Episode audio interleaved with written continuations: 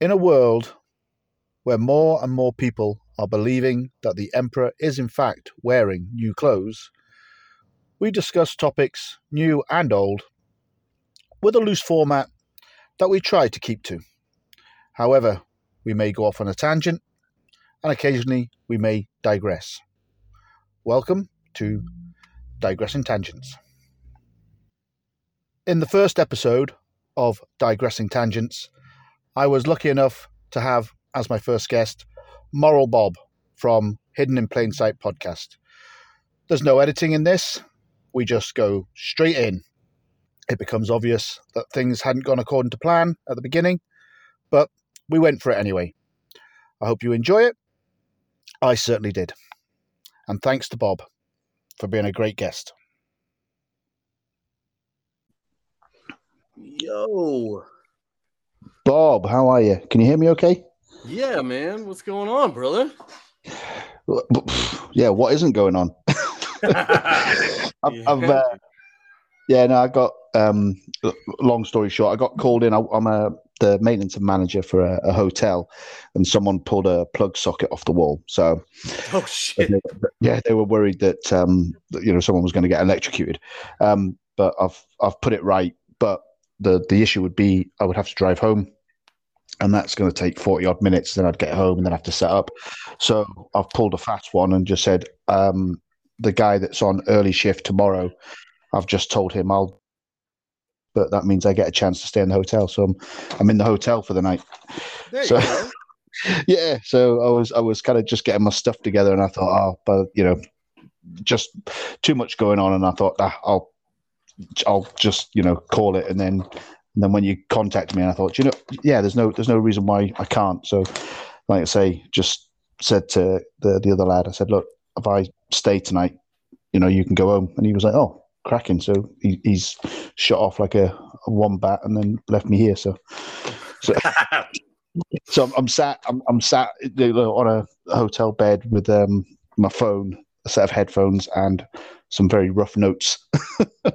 hey man, sometimes that's what you got to do to get it done. Yeah, I don't know if you can listen to this. There you go, and, and a couple of them. It's so. later where you are. I just got home from work, so I'm just yeah, drinking it, water for now. Yeah, that's sensible. No, it's ten o'clock here because we put our clocks forward. Oh, do y'all still do daylight savings time? Yeah, yeah, we still do it do here. You? Okay, yeah, I didn't know if the UK did it. Mm. I thought somebody had said the UK didn't. No, no, we still do it, and Europe still do it, but Europe do it uh, like I think the weekend before us or the weekend after us. So it's it, like there's a, it, it, yeah, it's just so a shit show, isn't it? It's, it's so stupid. it's the dumbest. Daylight savings time is the dumbest shit ever. God, I, yeah, I, I, think it's just deliberately there to confuse the crap out of people. Do you I mean? So you don't know if you're coming or going. Yeah, I think it is more just um, altering of our time connection to this this realm. You know, like it's just further. They've changed our calendar. They've changed the clocks. They've, you know, they've altered time, and now they, you know, they've altered. They they have to continue to alter it every six months. You know, back and forth, back and forth. So we never get into a rhythm. We never. So it's just complete turn just continuing to divide us from the energy of our our realm. Yeah, because we wouldn't like it back in the day before you had clocks and stuff. We would have been uh, like well, like here in the, UK, we'd have we'd have been looking at uh, daffodils coming up and saying, "Oh, the daffodils are coming up. It must be springtime." Do you mean time time to get the fields ready because you know the winter's pretty much over? Um, and, and, like you say, the sun comes up, and you would get up when it was daylight, and you'd go to bed when it was dark. You know, right? It's you know nice and simple, but they like you say they've got everyone chasing. You know, especially this weekend. The, the, this weekend's the one that everyone moans about because you lose an hour's sleep. You're getting up mm-hmm. early, um, and our body clocks. You know, like you know, our alarm clocks tell us this. But if you've got pets, their body clocks are still out do you mean because they're, they're used to just waking up when they wake up? So now they're an hour out. So they're looking at you like you're daft. Do you mean? My, my, right. My, my, yeah, my two dogs are like, what, what, what? Hey, what? No, no. You know, I'm staying in bed for another hour. What the hell are you doing? Do you mean? it's like, it's like, yeah, because they don't. They they're just on their cycle. Just on their cycle. They're animals, yeah. so they're they're on the natural cycle of things or Yeah. you know they can they can grow to be accustomed to our cycle but they still have that instinctual cycle and again Absolutely. that's that's what it's meant to do it's just Yeah. throw us off Yeah, I mean, we've got uh, one of the dogs is a, a well, they're both rescues, but the the collie, um, because it's getting darker earlier, she's trying to herd us into the bedroom. You know, she'll look out the window and think, "Oh, it's dark now. It's time to go to bed." Do you know what I mean? Mhm. So she starts prowling around, trying to make us get up and go. She's like, like really Ah. close. Come on, it's bedtime, you know. And we're like, no, no, it's you know, it's still early. You know, we've got another hour before we're going to bed. Do you know what I mean? And she can, you can tell in her face, she's thinking, nah, you, what, you know, this is this is bedtime, you know. And then and she'll take herself through, you know, take herself to bed, you know. she's like all right well i'm going to bed Absolutely, she's very much like that. She's very independent like that. She's like, well, if you don't want to come to bed, I'm going to bed. You know. Man, I wish uh, my dog was more like that. My dog is a maniac, but she's still young. She's only like six months old. So Oh God, no, no. I was. um I'm not. uh Hang on. So the collie's got to be. She's got to be three, coming up four, I would think. And the, and the other the other rescue dog, we're not sure how old he is because you know he was just kind of rescued off the streets, kind of thing. So he could be anywhere between three and five for all we know. So yeah. so nice. Well, okay. So well, th- thanks for being the guinea pig. Did you? Yeah. Did you um, listen to any of the other podcasts I did, the Spheretical, Sphereticals, or is this the your first outing? and just uh, this is like I've I've known about you through you know the Instagram world, and we are very like minded in in our intellectual curiosity, and so. Uh, Ah, I like- absolutely. I like to connect with the intellectually. Uh, I've, I've coined a term, intellectual explorer. Oh, like that. Yeah, you yeah. know, like because that's what we do, man. We we explore things intellectually. Yeah. know, It- it- and it- nothing's. Yeah, it uh it bleeds into everything when you're that way. You know, It, it, it does because you start, and I'm not like I question everything to the point of not being cynical now as well. I used to be really cynical, but now I'm like, can I prove this or can I disprove it? Do you mean that Yep. that I'm I'm very, you know, middle of the road now. Uh, I don't if I can neither prove it or disprove it. You know, um, it, it doesn't affect me. Do you know what I mean? Right. And I've, I'm and I'm living in a house with the people that you know that they they're all up, up there. Well, they were still are a bit with the whole COVID thing. All very much like yes, got to wear a mask, got to get jabbed, and all that. And I'm like, no, you don't. And then and then they flipped flipped on a dime when the Ukraine thing went up. And I had one conversation with the wife when I said, "Where where was all your outrage, or where is it for Yemen?" And she just looked at me and she says, "What's going on in Yemen?" I went, "Exactly." So like, Wow. do, do you know what I mean? But but then she she um, we're, we're uh, kind of polar opposites. Where like I say, I'm I'm at that point where I'm like, well, I don't believe it, and she believes everything. So I'm like, this is not going to end well, I don't think. But Oh yeah, dude. I had a customer. I was I was at a customer's house yesterday, and we were talking about stuff, and she had said something. Oh well, you know, like how how did you guys do with COVID? And I was like, well, nobody's gotten COVID. And she goes, oh well, that's good. And I said, no, no, no. nobody has gotten COVID. And she's like, what do you mean? I said, it doesn't exist. And she kind of chuckled, and I said, no, they've they've never isolated it. Like it's it's it hasn't been isolated. They've been, and I said, as a matter of fact, they've never isolated any virus. And she goes, she started laughing and she goes, Well, I just kind of believe whatever they tell me on the news. And that's what Well- she said that she said that. I was just like, Oh my God. Oh my God. Like, Uh, it, it's it can be a brain a brain ache, can it? When you when you hear people say that, you know. Um, I mean, again, it, it's weird because I meet people. I've had this conversation before, where if if you were to ask, you know, a handful of people in the street, do you trust politicians?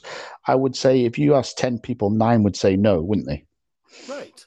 Yeah, that that's kind of a box. That's like lawyers. If you say, do you trust lawyers? No.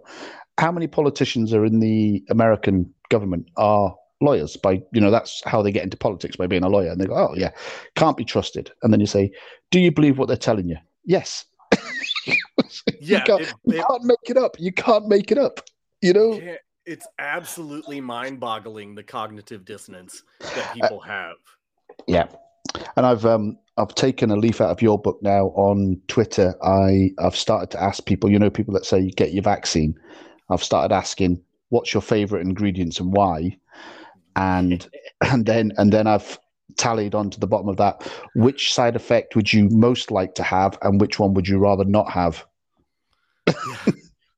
you know which is your least would you rather break out in hives or have sudden death you know give you know what, on a scale of 1 to 10 what's your favorite side effect you? Well, and then and, And then then- you can even you can just ask them of the vaccines you've gotten, how many of them have you read the inserts?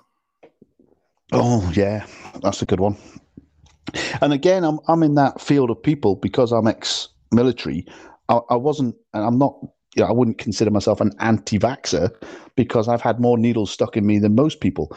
But all of a sudden, everyone just like it's not even uh, you know back here in the UK. It was like it wasn't a month old before they were trying to stick it in people, and I'm saying let's not Mhm. rush into this. You know, let's sit back and and just see what happens. And even now, with all the documentation coming out, there's a war to distract everyone. And just as everyone was maybe thinking, "Hey, I'm not sure about this war malarkey," Will Smith goes and slaps someone on the TV, and that's Yeah. it. Everyone's just boom. Everyone's off on another tangent. It's amazingly simple to distract the masses. Like they've they've got to be sitting in a room just laughing their asses off at how stupid the general population of this world is. Like like they're just idiots. They're just absolute brain dead morons because you know they can just interject a, a Ukraine story up. Well, and who's who's the bad guy in that story? Of course, Russia, the the ever the, the greatest threat in the world that's never done anything. Yeah, I mean, some someone said to me the other day about they, they were worried about um, if if Russia, you know, decided to go nuclear, and I said that there's only one country that's ever that's got a track record of bombing civilians with a nuclear bomb, and that's America. Do you mean? So more worried about that. What what makes you think Russia's going to go nuclear? They've nobody's ever used a nuclear weapon. And I mean, I could get into, you know, my thoughts on that because I don't even think nukes exist. I mean, there's no evidence that they do. Yeah, well, I've, I've I've got some I've got some good ones for you because my trade in the air force was a weapons tech, and I supposedly, because I'm open minded to this, I actually handled and dealt with some nuclear stuff, you know. But again, to the point where I was told it was a nuclear bomb, Right. and and we went to the the bomb dump and we opened the doors and they were there and they're physical things. Believe all that. You know, I've seen them, but what what they were capable of is anyone's guess because I never seen one detonate. Right. I But mean, on the flip, but on the flip side of that, my dad was part of the team that went out to Christmas Island for the bomb tests. So I thought I'll ask him how all that went. So I said to him one day, I said, "When you used to set these bombs up to detonate, how far out to sea did you go before you detonated them?" And he went, "No, we didn't go out to sea. We used to just sit on the beach with our backs to the explosion." And I was like, "Yeah." I was like, "Gee, what?" And he said, "Yeah." And he said they we had to sit with their backs to the explosion and put their hands over their eyes, right? And he says, and when the blast went off, it was that bright, it was almost like looking at an X-ray. He said you could almost see the bones in your hand.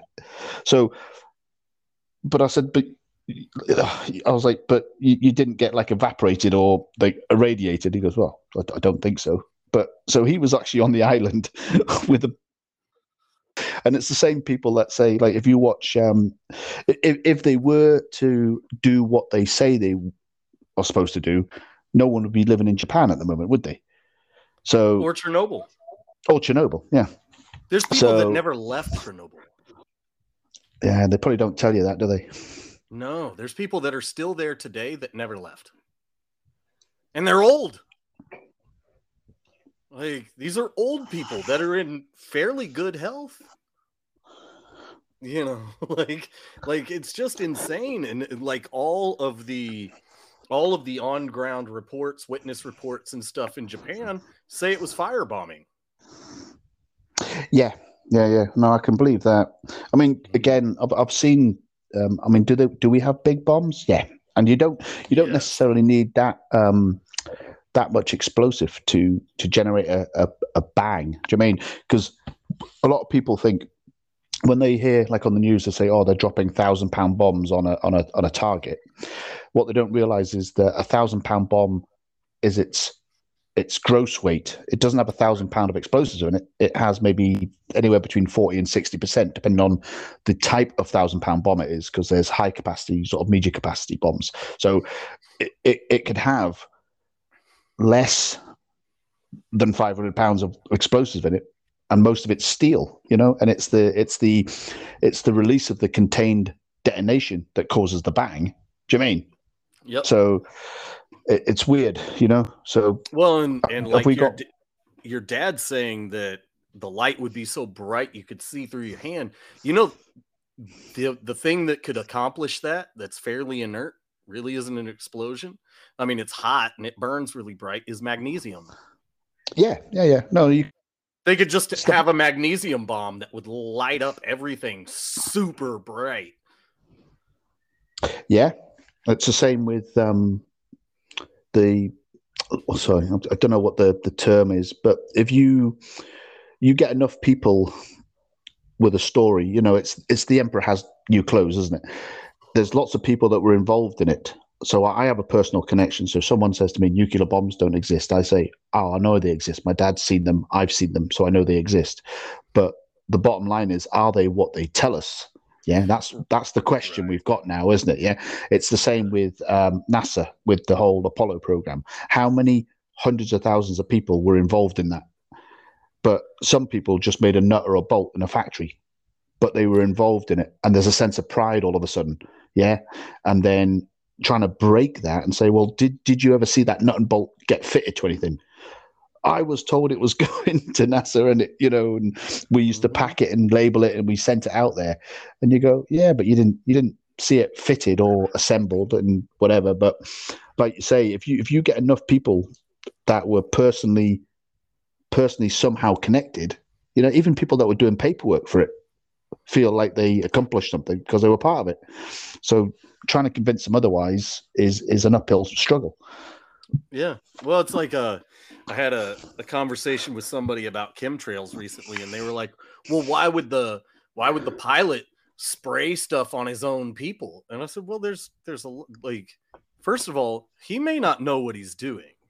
That's Like, yep. They that's- they could give him a complete bullshit story. Hey, this is to block out the radiation of the sun because the sun's getting too. They could give them all sorts of bullshit stories. And then you also have, you know, coercion. Like, hey, if you don't do this, we're going to put a bullet in your head. Or Yep. if you don't do this, we're going to murder your family. And then there's financial incentive. Hey, yeah, we're doing some crazy shit, but we'll make you rich. Yeah, uh, you you can't underestimate um, that whole. Like you say, the you, they give them a bullshit story, but even if that story is along the lines of, you know, we need to keep this secret because there's only a limited amount of people that can know this, and you're, you know, they they up the whole, you know, you are one of a handful of personally selected people that we entrust to do this and the amount of you know you know like the pride of being involved in something so secret you know and like oh you can't tell anyone and you know like say pick from a handful of thousand. It's like men in black isn't it? You know out of 10,000 people that applied for this job we've picked you because we know we can trust you you know especially military people that they, you know they would lap it up. And, and and here's the other one bob. It's like and if everything goes according to plan you have a seat on the lifeboat when it all goes tits up. Right. You know that's incentive enough isn't it we know there's a meteorite coming so you get a, a front row ticket to the bunker you know Yeah. that that that, that that would that turn a lot of heads you know if if if that's what you were told and that's what you believed you know Well, uh, what's what's made me even start thinking even crazier shit um, is there's a there's a new show on Apple TV, I think, and it's called uh, Severance. And what it is is this company that puts a chip in your brain, and when you get to work, they they like flip a switch that severs your conscious mind And so then your not at work person, body, mind is completely separate from your at work person, body, mind, where they are effectively two completely different beings. Get away. Uh, what if that's what if that's already happening? Because they tell us everything in these movies and TV shows and stuff. What if they're already doing that to these pilots that are spraying shit? You know, so the guy, when they land and he goes back through check in or whatever, they flip the switch, and then all of a sudden he know he doesn't know what he just did. He just knows he did some covert secret stuff that he can't know about. So they have to, you know, and they sell him that story like, hey, we have to do this because we can't. This is so important. We can't have you accidentally telling anybody about it. So when you're at work, we're gonna make you go into this trance-like state, and you don't know what you're doing, but you do know what you're doing. You know. Well, it's like um, drone pilots. How many of them could be told um, this is just a simulation? Mm-hmm. So we just need you. We just need you to run through a series of tests. But you know, it's just a computer program. So don't worry about it. But yeah, we need you to strafe this this wedding party or blow up this village or whatever. But you know, it's just a simulation. And meanwhile, they're actually doing it. You know, yeah. and they won't know any different. Yeah. Now, uh, did you ever watch Upload? Yes. Second season only, just came out yeah, we, we've just finished watching that here. So, um, um, do you know what I haven't watched yet? Is Black Mirror, and part I haven't either. Ah, well, part of me doesn't want to. I know, I know, same. I've heard such crazy shit about Black Mirror. I'm like, man, I lived through the Twilight Zone, and mm. those were really crazy. So, and Black Mirror is like a new version of the Twilight Zone. Yeah, we had here program called Tales of the Unexpected, which was kind of our version of uh, the Twilight Zone. But I remember watching the Twilight Zone. So yeah, yeah it but it's like you say, the pre-programming is is scary sometimes, like, especially when you start seeing it. You know, when yeah, you start. Stupid things like checker floors on, you know, in, in certain scenes and set dressing. You know, you're always looking for the do you know what I mean? You're looking at the background and you're noticing the map on the wall and all that sort of stuff. It, oh, dude, my wife hates it. She, I've ruined her. I've ruined her. She's like, I can't just watch a show anymore.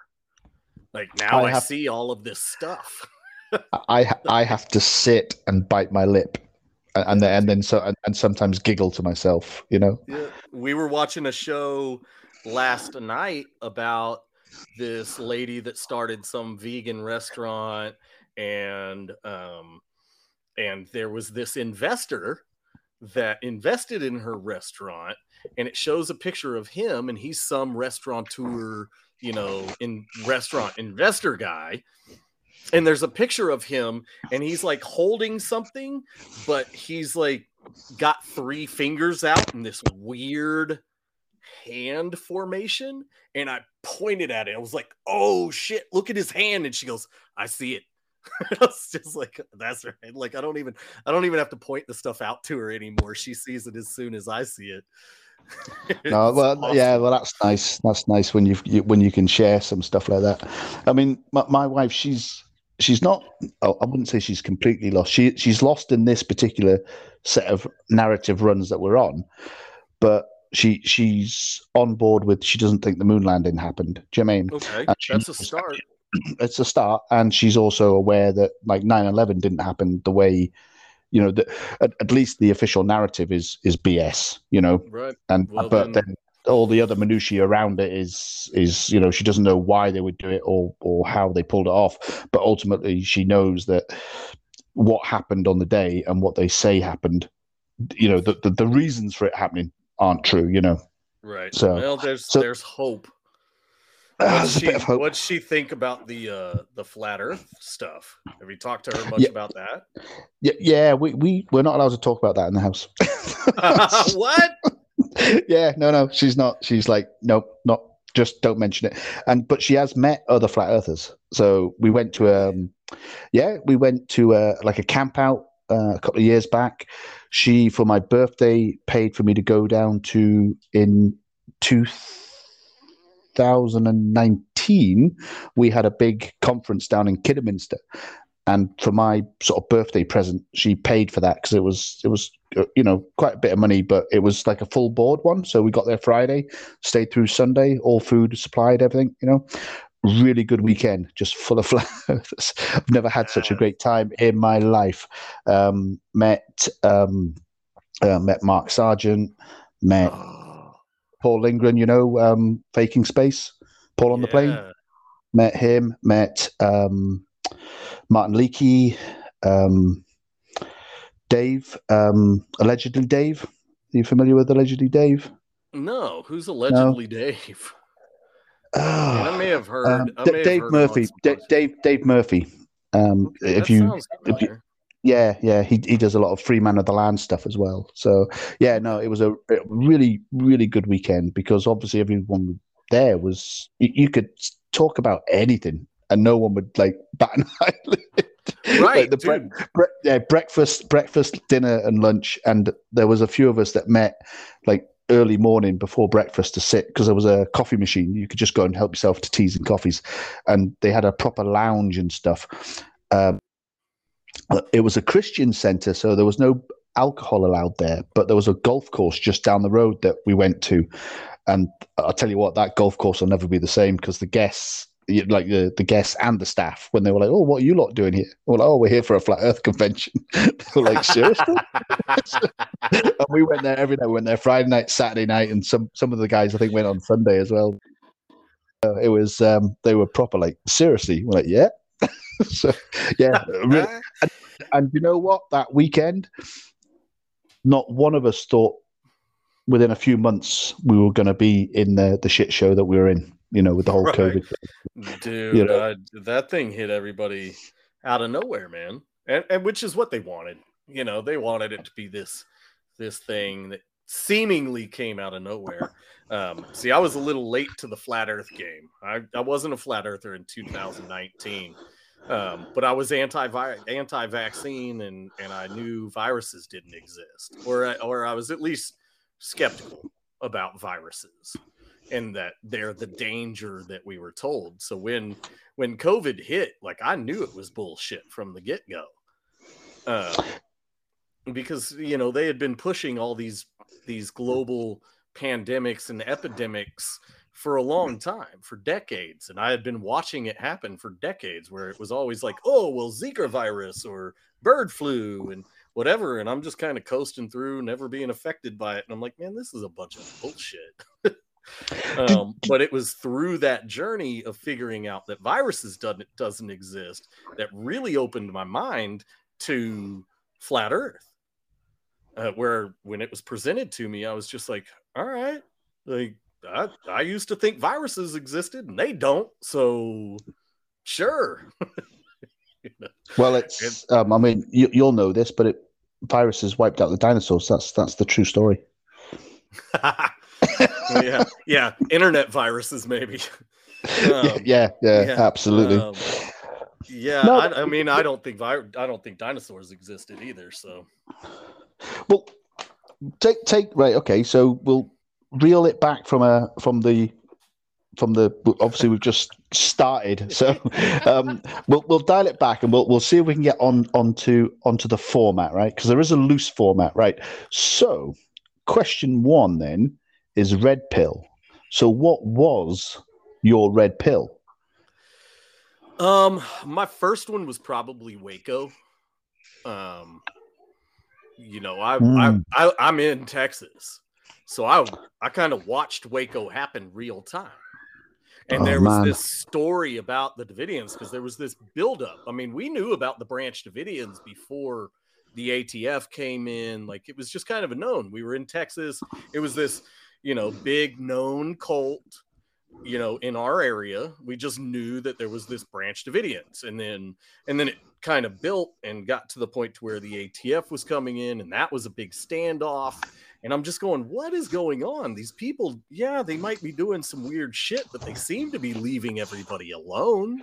Like, what's the problem? Why does the government give a shit what a bunch of weirdos do?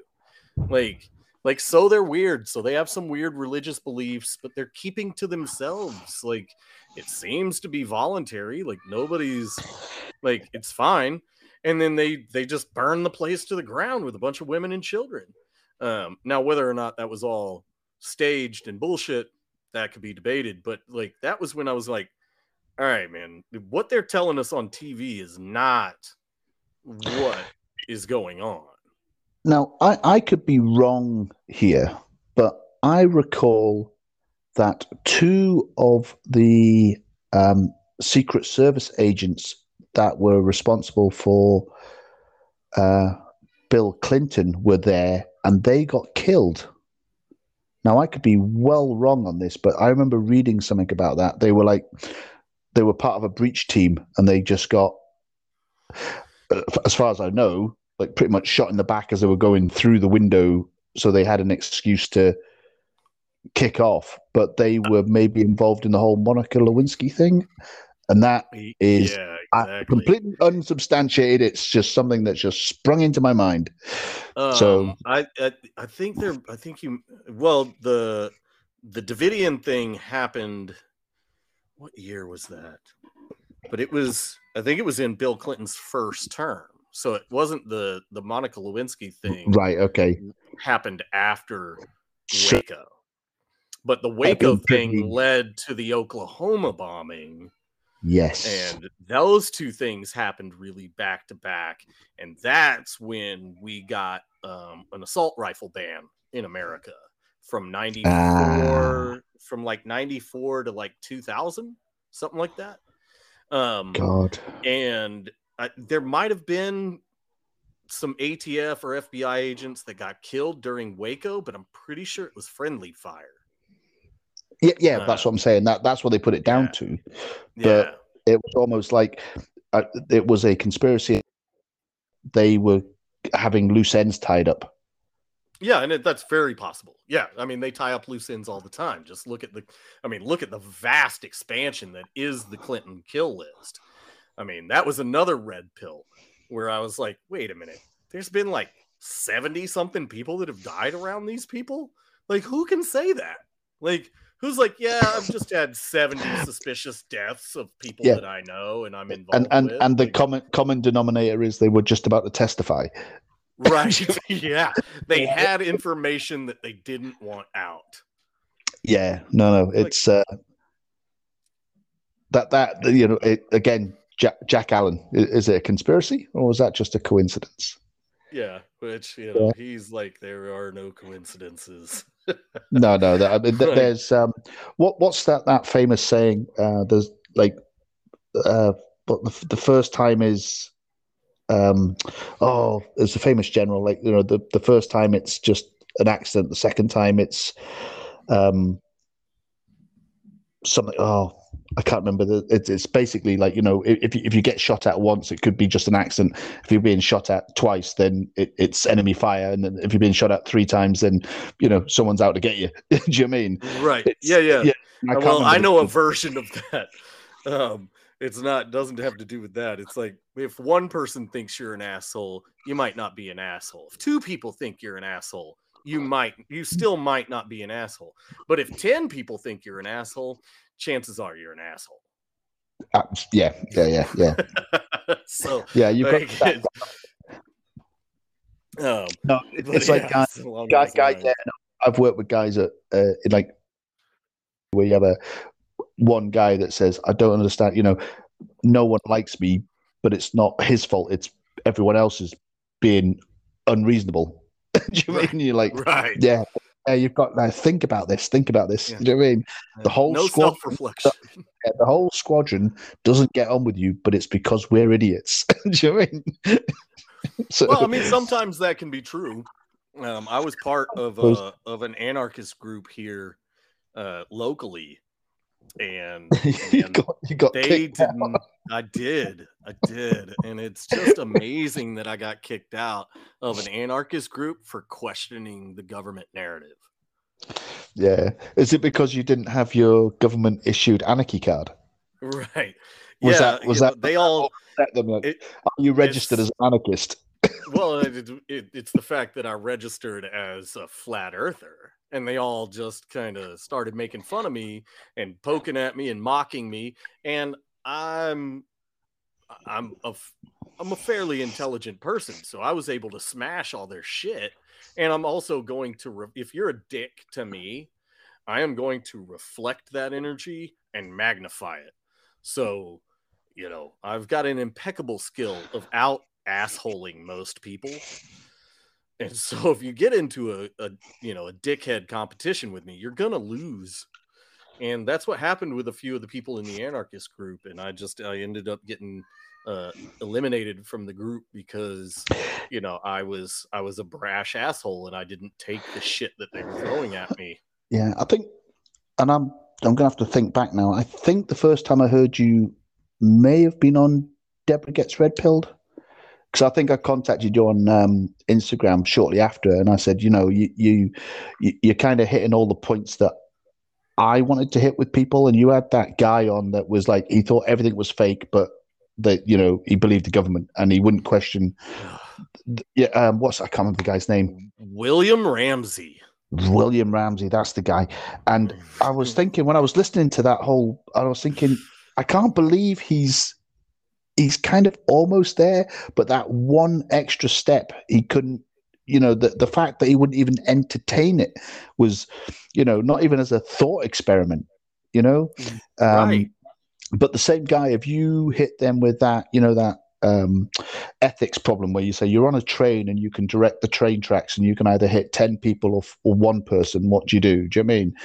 You know, that kind of scenario. So you say, as a thought experiment, could you imagine them falsifying something?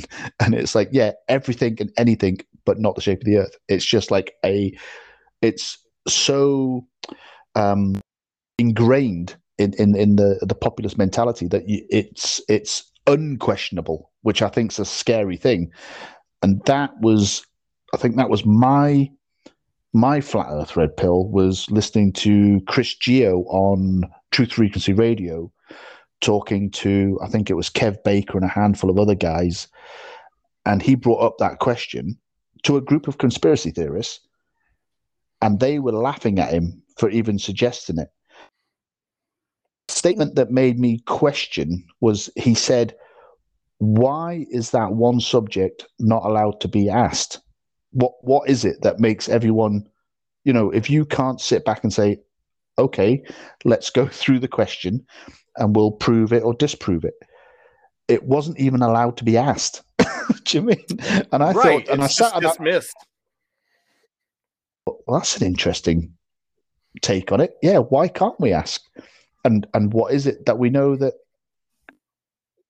and then that sent me down a little spiral and then a couple of years later i found myself in a situation where i was with a, a decent pair of binoculars stood on the coastline of a, a, little island off the coast of scotland called arran looking at something that quite clearly shouldn't have been visible at that distance and i was like ah there's something to this do you mean i need to Yeah. maybe maybe look a bit further Mm, Yeah, it was. Uh, I got. I I went on a date with a girl years and years ago, and she had said something about flat Earth, and I had some questions. I was like, okay, well, what about this, this, and this? And she didn't really have any answers, so I just kind of disregarded it for a while, um, until I heard Flat Earth Dave on a podcast I listen to all the time. I forget which podcast it was, but I heard him on a podcast, and I was just like, wait. i was going to say ju- just just choose a podcast he's been on it Right. Yeah, exactly. So it was something that I listened to all the time and I heard him and they were kind of laughing at him, but he was making a lot of sense. He was making some brilliant points and I'm going, "Wait a minute. This like this is the first like legitimate argue about this I've heard and he's throwing some numbers out there. Let me let me look. I, I've got to look into this. If, if you know, if any of these numbers that he's saying are bullshit, then I can pretty much discredit the whole thing. And so I started looking into it and I'm like, wait, like I know how physics works. And if we are making all of that movement, we should be able to feel it. And if we can't feel it, we should at least be able to measure it. Yeah, that that that's got me um, multiple times because, like you say, that the the guy, or and I've heard this more than one time, that people who think the Earth shadow makes the moon phases, which even in their system isn't right. So they don't even know that side of it. So you're like, right, you're arguing from a point of ignorance. You don't even know what your own model is. So that's a red flag. And then my other favorite one is when they say, we don't we don't feel the motion because it's linear and it's like sitting in a car with a cup of coffee. Yeah, that one. You, have we've all heard this one, oh. yeah. Or if you're in a train carriage, yeah, and then you say, right. So what you're saying? So what they've then said is that it's an enclosed system. Yeah. Oh right? yes. That, yeah, that's their first mistake. So you say, oh, so we are it's there's there is obviously a container then because we're inside a, a contained system. Oh no no no you're not in a container right? Okay, and we don't feel it because it's linear motion, right? I can understand that, and then you say, but your model says it's not linear. There there is acceleration and deceleration, so there is a difference in speed. So, and well, and it's take, it, it's spinning, and it's so spinning. It's, it's yeah, not linear. it's not linear in any way. No, it's not a straight line. Yeah, so you say, so take your cup of coffee, sit on the roof of your car, and get a mate to go around a roundabout, and and tell me if you feel that. I mean? And then we'll then, yeah. then we'll talk, you know. But yep. um, but again, it's all regurgitated stuff from from school because I remember.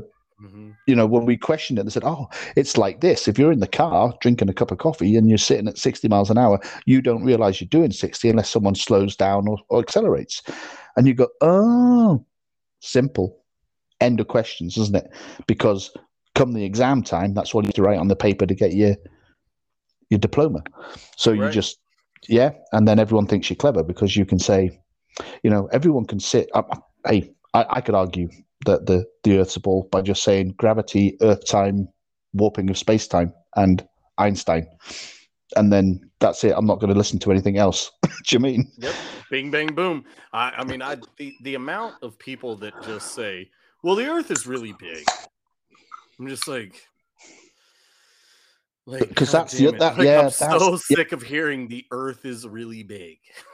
I've, I've heard that one before where someone said maybe they've lied about how big it is and said, okay, so it's bigger, which means gravity's different, orbital mechanics is now different.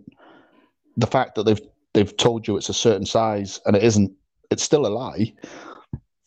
So right at what point do you turn and say why are they lying you know so. Right exactly. Well in order for us to live on a ball still and it be so big that we can't see or measure curve the ball would have to be at least 10 to 20 times bigger than our our world now. Like we're talking about hundreds of thousands of miles in circumference, not absolutely, but but I know that can't be the fact because boats disappear from the bottom up when they go over the horizon, and I can right. see them from three miles on a beach, or right. eleven miles, or twelve miles. So it's or twenty. So it's clearly miles. not that big. Not that big. Like it's, it's not that big because I can watch this boat within minutes sail over the horizon, which means it's not that far, which means I should be able to measure curve in a very short distance. But but you can't. Yeah, I, I, yeah. I remember I was talking to someone the other day about it. I would say the other day, God, no, a while back when I said to them, "What, what, what is the distance to the horizon?" And they, they were for some reason they had in their head that it was eleven or twelve miles. Yeah, and they said that they remembered they they'd read that. You know, it's about ten or twelve miles like to the horizon. I said it's it's about three if you're six foot tall on the beach. And they went, no, no, no, no, no, it can't be three. Do you mean? So it is. Yeah, like it's three miles. Pretty much. Yeah. if you know, you're like, six no. foot tall, standing on the exact edge of the water, you should only be able to see three miles. Yeah. Like, yeah. And they they don't, you know, when you start hitting them with that, they're just like, no, no, and like, and I'll get people. I'm like, okay. Uh, they're like, well, no, the curve is different. Like, I'll start telling them the curve is different, and you know, or they'll tell me curve is different, and I'm like, okay, because you know, eight inches per mile squared, and they'll be like, that's a parabola, and I'm like, okay, um, what is the different? Like, I can do eight uh, eight miles or eight inches per mile squared over 100 miles is about 6,000 feet and change. Do your more complicated formula and tell me what is the curve it's at a thousand or at a hundred miles and they'll shut up because of course when you do the curve calculation with the more complicated formula you end up with the same number yeah or, or worse like as in it, it actually lends to the, the you know right. that it, it works against them so using right. The the what the, the oh god i used to know it like h equals r cos you know divided by two you know divided by you know whatever. And you're like yeah so you use that and it actually works slightly in our favor over short distance and then slightly creeps out over a, a longer distance but it doesn't but only by an inch or so. Do you mean? It's not like yeah it's very yeah it's up, negligible you know up to a thousand miles it's it's real close what I, another one that i like is um people would be like, well, you know, it, you clearly don't know trigonometry. You can tell where stuff in the sky is with with trigonometry. And I'm like, okay, can you tell me the formula in trigonometry? Like they'll say something, let's say, for example, the space station. We know where the space station is and how fast it's moving because of trigonometry. And I'm like, okay, trigonometry. So can you tell me the formula to figure out the speed and location of an object moving at 17,000 miles an hour in a curved trajectory from an object that is a curved uh, a curved surface that is moving a thousand miles an hour in the same direction. Can you show me the formula for that? Go ahead. And they'll shut up. like, it's like, yeah, because that formula doesn't exist. Well, one of my favorites, and I, I did a lot of um, map plotting in this, uh, oh, probably five years ago, where the the whole circumnavigation with the whole east west, and then I say, yeah. can you show me a, a north south? And all the north souths can are pretty much circular, as in, let's say someone leaves the UK, they go from the UK across to like um, Brazil, then down to the edge of Antarctica, across uh, to Australia, and then they go up. You know, and so if you even on a on a flat map on a, a AE projection, it is just like a big circle. Do you mean no yeah. no one's gone no one's gone over the north, around the back, you know, and up right. and around, yeah, right. and there are multiple multiple exhibition uh, expeditions that have been shown or, or claimed to have been north south circumnavigations, and when you plot their routes, they, they don't hold water. And it's the same with uh, a few years back. There was an all women's uh, army team, and they it was called Operation Ice Maiden, and they crossed the Antarctic. Yeah. And when you and, and and no yeah well yeah no they had a they had a website and everything and they showed you their route and it quite clearly showed that they didn't cross the Antarctic. Yeah, it, they went across. Um, is it Ross Ross Point, Ross Bay? Yeah. That you know that, that that it's always the same little bit where they go to the, the you know the north, and then dogleg back to the coast. Yeah, and and it was all plotted. And and again, don't get me wrong. I, I said on on their the website, you know, it, a fantastic achievement covering that sort of distance in those conditions. But right by no stretch of the imagination did they go from one end of Antarctica to the other. They did a little dog leg, like a little curve, you know. Mm. And and again, I w- I won't take it away from them because I've done winter skill stuff, you know, uh, in, in the Cairngorms, which is nowhere near as harsh, and it's hard work walking in snow and ice axes and stuff, you know. So not distracting from their achievement, but ultimately just to claim that they crossed across Antarctica when they clearly didn't, by their own admission on their own website, is just, well, wrong. Do you mean? Well, so, that was one of the things that William Ramsey said. He kept pulling shit up on Google, which makes me question his research tactics.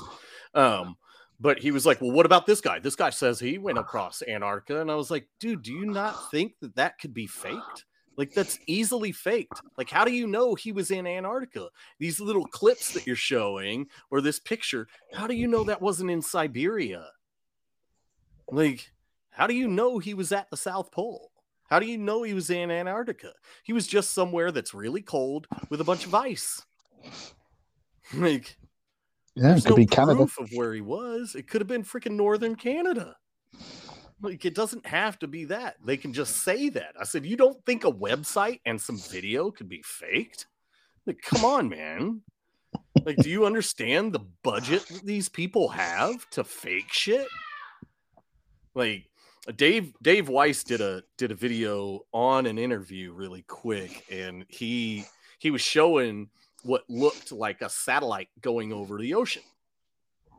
And he was like, Yeah. "Look at this. Do you think this is, you know, how do you how fast do you think this is going whatever?" And the guys were like, "Well, you know, whatever." Um and he he just flipped the image upside down. He was like, "Dude, this is the sky. I did it from my porch." And I have zero budget and I just tricked you. Yeah. Let's say the guy. Have you seen a picture of the guy with the toilet seat? Have you seen that? Yeah. Yeah. yeah. Yeah, absolutely. It, it, it's it's it's a great. It's the fact that people think that they can't be fooled is is a credit to how fooled they are. Right. Uh, you I- I if you I don't think you can be tricked, you are more gullible than you know. Absolutely, absolutely. Absolutely. I mean, I, I mean, I, don't know, I'll hold my hands up. There's occasions where I, I I'll look at something. Uh, I- I'll tell you what, I can guarantee every time I've been fooled by anything, it is my emotions that have tricked me and not my logical thought pattern. Right. I've always been triggered by an emotion. I've seen something and it's either made me angry, sad, or happy. Yeah. So I see a, a good story, a bad story, a, a, a, horrendous story, and it triggers an emotion, and I want to react. And it takes a second or, or a few minutes for me to calm down and reanalyze whatever it is. And when I say calm down, that's not always from an anger point of view.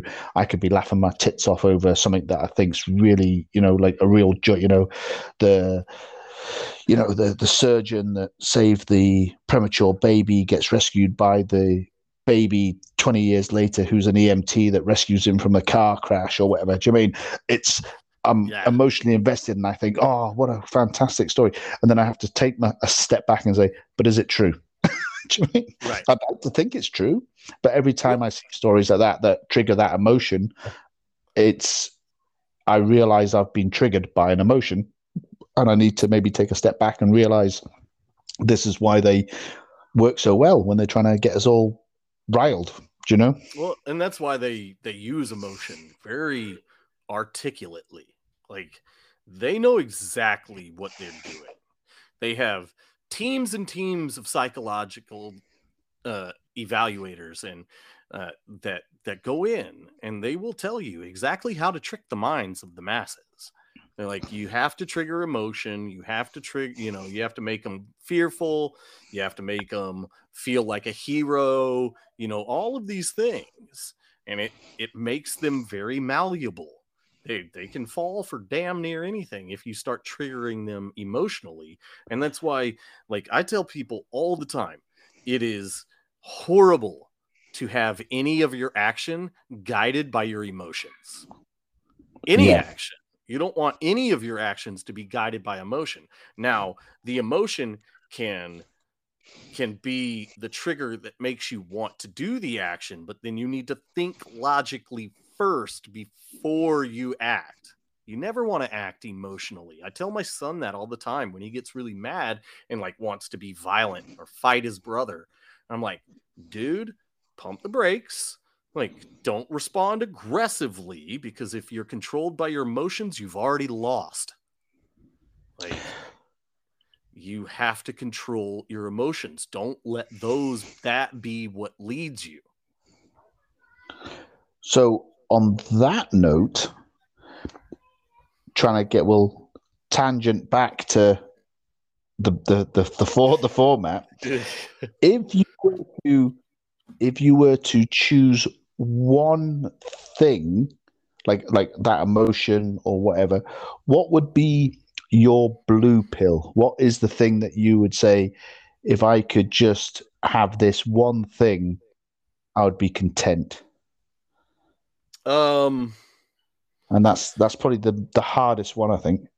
That is a hard question. yeah. Um, What what is your what is your stake and business and money bank option? You know, from from the Matrix. What is the the one thing that you just if you said if I could add this one thing, I'd happily forget it all. Ooh. I don't I, I mean I don't know that there is anything. At this point in time, I don't think there's anything they could offer me that I would take. Uh, because they're they're all full of shit. So I'm not going to trust them anyway. You know, if they're like, "Look, we would give you infinite wealth and nobody would ever bother you and you could go live whatever life you wanted to." I'm just going to be like, "Nah, man, I don't trust you." Um, but I, I mean, if they were going to get me on something, it'd have to be money because I, I, I hate, I hate the material world. I'm not a materialistic person. Um, but I, I like, I hate worrying about money. I hate it. I don't like worrying about money, but I do it a lot. Um, so if that burden could be lifted off of me, I'd maybe listen. But like again, I don't. I wouldn't trust the people that are making the offer. That's so, Uh, uh, yeah, that's a good point because the the the burden you worry about is a construct of the system that they've made to make you worry about it. So correct. Yeah, In a free you're- world, I wouldn't have to worry about money. No, no, no. You you wouldn't be having people knock on your door asking you why you were collecting rainwater. You know, right. I so would just collect it. So, uh, my wife and I are currently in the process of trying to just make ourselves as self-sufficient as possible. We don't live on land yet, which is a you know a, a step we're hoping to make soon. Um, but you know we're we're trying to get food storage stuff, preserving food, you know, canning food. We have a bunch of chickens, so like we're trying Yeah. to get as independent as possible. you, you'll you'll you'll be familiar with like the grey man concept as well, won't you? you I mean, because that's the other thing. You you need to just be kind of under the radar enough that no one, you know, you don't bring up a flag anywhere. Do you know what I mean you just need to, Right.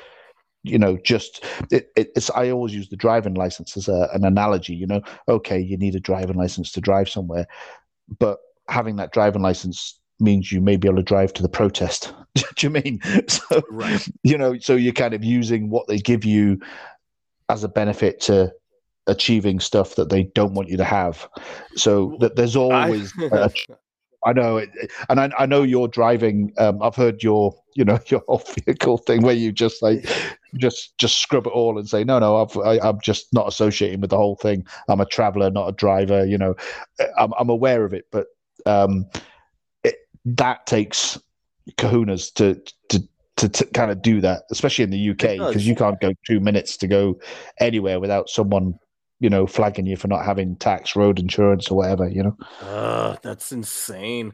Um, yeah, I, I'm trying to eliminate all that stuff. I don't register my vehicles. Uh, I am about to register my wife's car because I just don't want her having to worry about it. She's not the fighter I am, at least not in that way.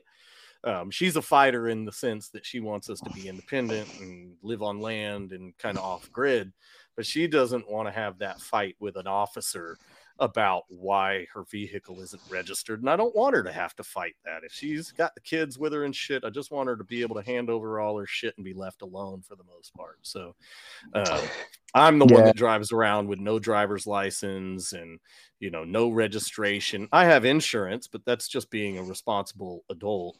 Um, I don't do it because I'm legally bound to have insurance. I do it because it's the responsible thing to do. Um, but I also have a warrant out for my arrest right now. So every time I hit the road, it's it's questionable. If I get pulled over, I'm going to jail. Um, but it's for a ticket that I'm trying to fight. And I've already made them. I've already made them spend way more than they're going to get because I've taken it to court a couple times. So they've had to invest in stuff, and the DA has shown up. So they've invested thousands of dollars in order to get four hundred dollars from me. So I'm, I'm, I've already won, even if I pay the ticket. which prove which proves it's not about the crime, is it? It's, It's a not about anything other than putting a thumb on the people. yeah. 'cause they'll- Obey, or we're going to send people with guns to your door. they will spend whatever they need to make the example, won't they? Yep. So Waco in in in point of case. Right. Be- be- before before I go to the next question, that was a meme. I don't know if it's going around the, the states, but there was, uh, a, you know, for the Ukraine thing, and it was like, um, Russian forces attack, you know, women and children and burn them alive in in their in their compound. And then it goes oh sorry that's my mistake. It's the american government doing it to some people in texas. Do you know, have you seen that one? Yeah i have like, seen that one. uh, you're like well yeah. And and people go oh that's a bit it's true. Do you mean? Well, that's, dude, that's I've, what happened. I've told I have told people that the American government is the worst government to ever exist. And they'll be like, well, what about, you know, the Nazis? And I'm like, I don't even believe that story. Well, what about Pol Pot? And I was like, well, did he do it to anybody other than his people? Because, yeah, it was atrocious what Pol Pot did, but he did it to his people. He didn't go around the world murdering innocent people outside of his country, and neither did Mao Zedong.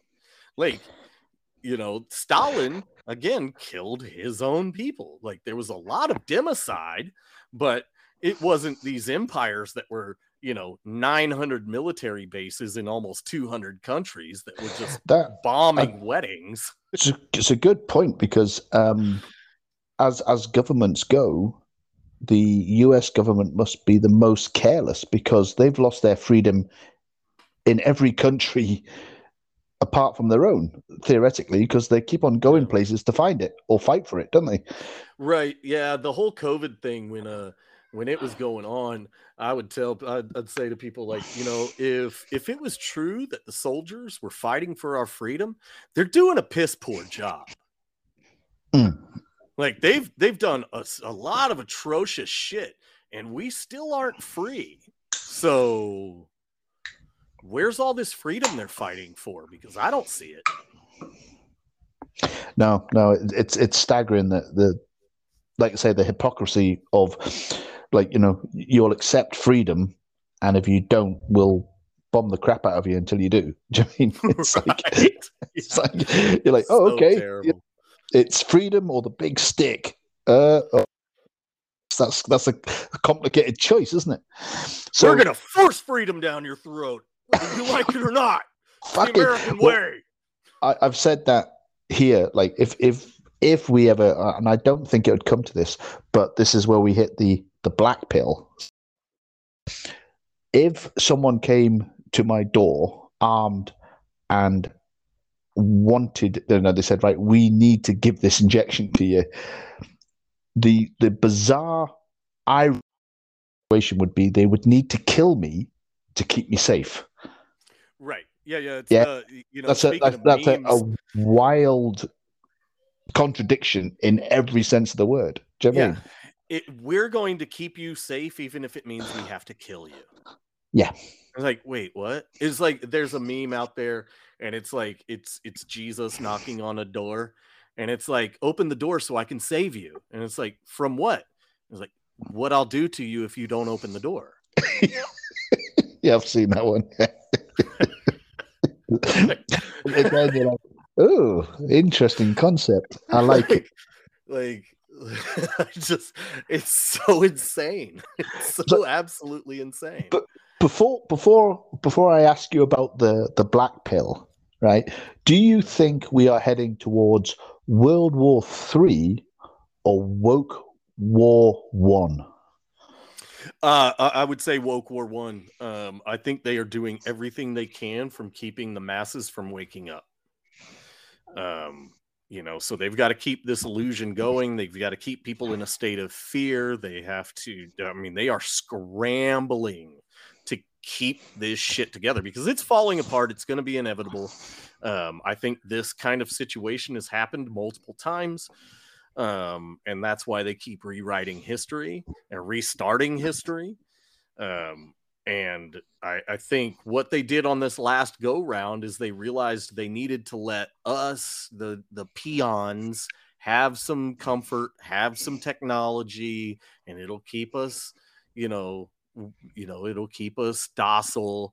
But um, what they didn't realize is that you know the tenacity of humans no matter the level of oppression or no matter the illusion of freedom and whatever we notice tyranny and authoritarianism, and we will rise up against it. Uh, and you know, Yeah, I think I think we're, we're I, I think I mean I'm 53, so I think we're close age wise.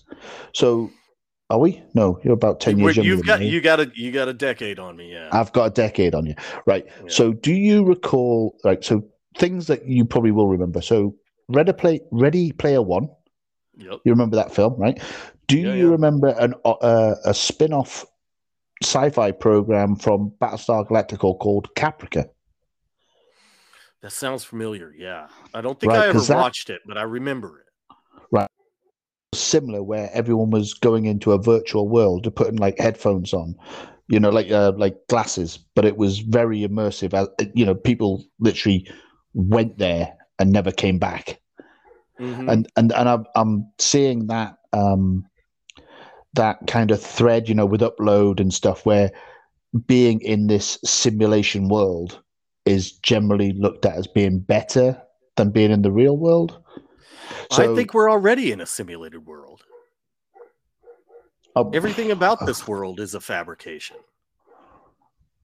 it's a good point Like I, I, I think, you know, the Great Reset and the Metaverse. These are all, you know, distant boogeymen that are put out there for us to look at and go, well, we don't want that to come, so we don't realize we're already there. You know, the Great remember- Reset. Klaus Schwab is running around going, "You will own nothing and you will like it." We're already there. You know, yeah because we, we don't know you their- don't know yeah, The- people are stuck in their CNN world or their Fox News world or their Facebook world. There's a massive amount of the world's population that is already living in this in a type of metaverse. They get everything from a screen. They watch the news, they get on Facebook. You know, everything they do is digital.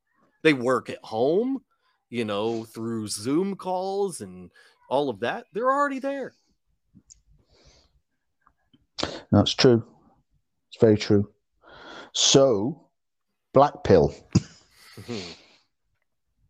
You know where this is going. So what's your worst case scenario? What what do you Um, it very well could be uh like uh there's a there's an organization called Deagel that does like statistical analysis. yeah no i'm familiar with And- Deagel And Deagel said that the population of America and and they did all the countries, but since I live in America, that's the number I focus on. Um, the population of America by 2025 is going to be 99 million, which means that you know, give or take 250 million people are going to die. Um, now, is that going to be us killing ourselves through a civil war? Is that going to be, you know, a switch gets flipped and everybody that um, The- has the vaccine dies The- or turns into some raging zombie or something? Like, they could they could all to, they might all move to hawaii and have a nice beachfront property maybe that's no yeah, uh, I mean, maybe they all get, you know, I, I've I've started All- to think they, they all win the lottery yeah like I, I've, I've started to think that um the whole idea of ai it's not going to be some robot. You know the the the ceo of moderna said that the vaccine is like installing an operating system and if that doesn't scare the shit out of everyone you're not paying attention. They want to install an operating system inside of you? That means we're we're already the ai they just don't have control of it. And so they're just going to turn us into robots. i'm a so, Yeah, no, I'm, I'm a big believer. Um, despite any kind of um, chemical imbalance or whatever, I think your, uh, for want of a better word, soul is more powerful than anything else. I think you can physically control whatever you know, like as long as you don't submit your free will to anything, as long as you still control your free will, no matter what they try to do, as long as you don't get, then you're you're still in the fight. That that would be my yeah, if you My- control your free will and you eliminate doubt, there's nothing you can't do. yeah. No, I'll agree with that. So I think we're we're massively capable beings, um, and we're just human right now. But maybe human is just a projection. Like I do have a theory that we are just this. This is a prison planet, and we're projections of the souls of the fallen that were cast into the abyss, which is the firmament. And this is just a rehabilitation center. Yeah. Um, now, uh, again, you, you've probably heard this analogy before as well, but um, one of my favorites is, um, uh, again, I'm going to use, uh, I, I can't, I'm, I'm going to use UK references now, but you'll, you'll get what I mean. Um, like, right, I'm sat in a hotel room now, yeah. Um, BBC One, Two, and Three are playing.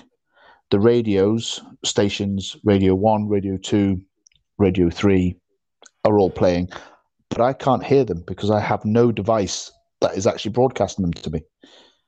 Right. But it doesn't mean, but it doesn't mean they don't exist. All I need to do is tune in the right thing, and I can listen to any one of those things that I've just mentioned. So, like from your point of view, you're sat wherever you're sat now. Um, Fox News is still playing, CNN still playing. Yeah, Saturday Night Live's probably playing somewhere, but you haven't tuned into that frequency, have you? You're right. you're you're currently tuned into my frequency, and me and you are talking. Now, does that mean those frequencies don't exist? Well, we know they, they exist. All you need to do is just tune them in. You need to turn to a device or whatever, and that device could just be you. And I and I think when you said about the projection thing, I still think that you know my as it were meat suit might just be that. It is a, uh, it's just a receiver that's tuned into a frequency that is currently me at the moment. Right. Yeah. Yeah. Um, it's uh, you know, it's the the idea that if a if a tree falls in the woods, does it still make a sound? Um, and theoretically, yes, but if nobody hears it, how can we prove it? Well, uh, then, then the, the argument no proof is that there's the sound. Yeah, well, the tree there's no one there to see it, so it wasn't rendered, so therefore it right. didn't fall. Right, exactly. It, it can't fall or make a sound because it doesn't exist. It's like it's like you know, um, it, it's Schrodinger's reality, right? You know who Schrodinger was? yeah, yeah, Schrodinger's cat. Yeah, I am familiar. Yeah, yeah. So it's Schrodinger's reality. Um, I think we can manifest things, and until until it happens, anything is possible. Uh, uh, you'll you'll be familiar with this one then. So, are we are we a box of kittens are in the box to keep us safe, or are we a box of scorpions in a box to keep everyone else safe?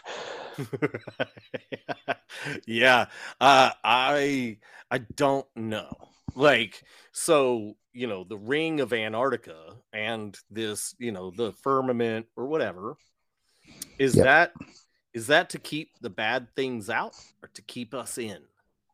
absolutely. I mean, like who knows? Maybe, maybe, maybe we Both. were put in this realm. Yeah, may, I mean, maybe we were put in this realm because everything outside of it is is trying to get at us. And then, you know, we were put in this realm, and then people realized that there was still a power structure here, and it can be manipulated. If you're going to be in prison, why not be on the top of the heap, right? You know, because yeah. prisons prisons have a hierarchy. They can't get out, but there's still a hierarchy in the prison. So, oh, yeah, absolutely. You know, it very well could be that situation. Or maybe we are the bad guys. Maybe we are the fallen. Maybe we are these these horrible creatures that needed to be kept from everything else because look at what we've done to this realm. We've destroyed it. There's you can't go anywhere without seeing human waste.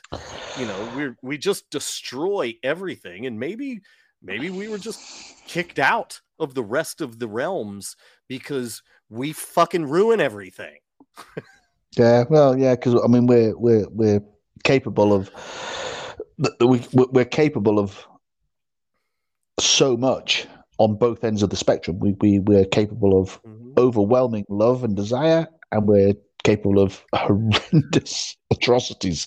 You know, all, all on the flip of a switch, which is yeah frightening thought. Yeah. You know, and like, well, but and at the and like you just said, only human, but you know, you, uh, you know, given the right circumstances, I could, I'm quite sure I could commit horrible atrocities. Right. Circumstance. And well, and that's what makes you peaceful. Yeah. I say those right circumstances, it would probably be someone bringing something to me that I didn't want to happen.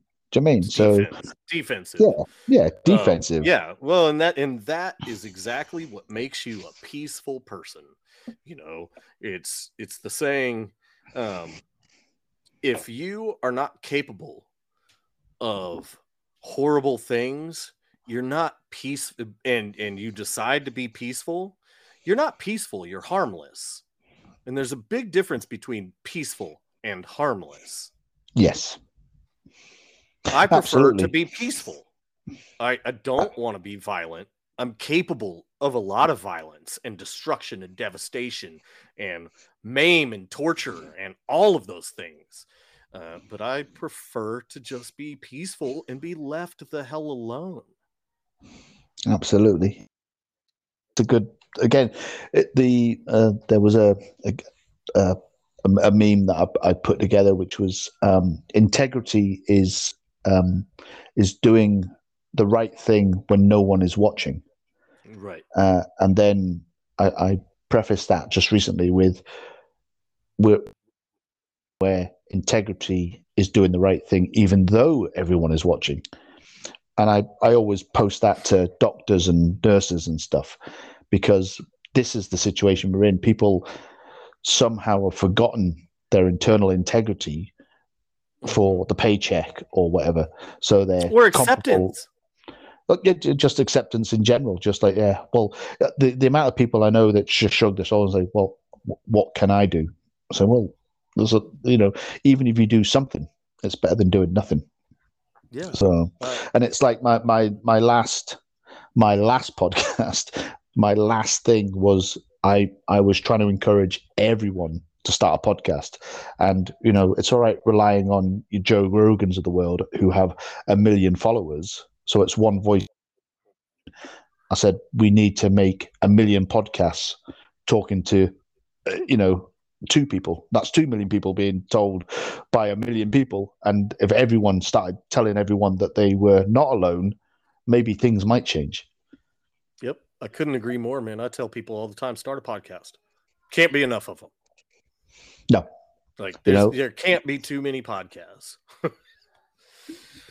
No, no. And again, like I say, even if you just reach one person, if that one person becomes the next Moral Bob or the next Joe Rogan or the next Billy or whatever, that just you just you- you just need, Sorry, you just lumped me in there with fucking yeah, damn right. With Joe Rogan and Sam Tripoli. That's, that's Yeah. I'm- thank you. Like, uh, I'm No, no, not but quite that- there but- yet. but- Yeah, but no, but yeah, yeah. Maybe you're not there, but or, or or you're getting there. But when when I first heard you, I thought, and I think I said that to you my my first post to you. I said, podcast, your technique was what I my podcast when I first started it. But again, I was on my own, and all I wanted to do, I had an overwhelming compulsion just to say what I wanted to say in the way that I wanted to say it. And I don't care how many people listened. And, you know, you know, according to um, not Spotify, um, Spreaker, you know, I've reached threes or fours of people. So I'm pleased with that. Hey You man, know, I was So- I was there too, man. My early episodes, man, I was just ranting.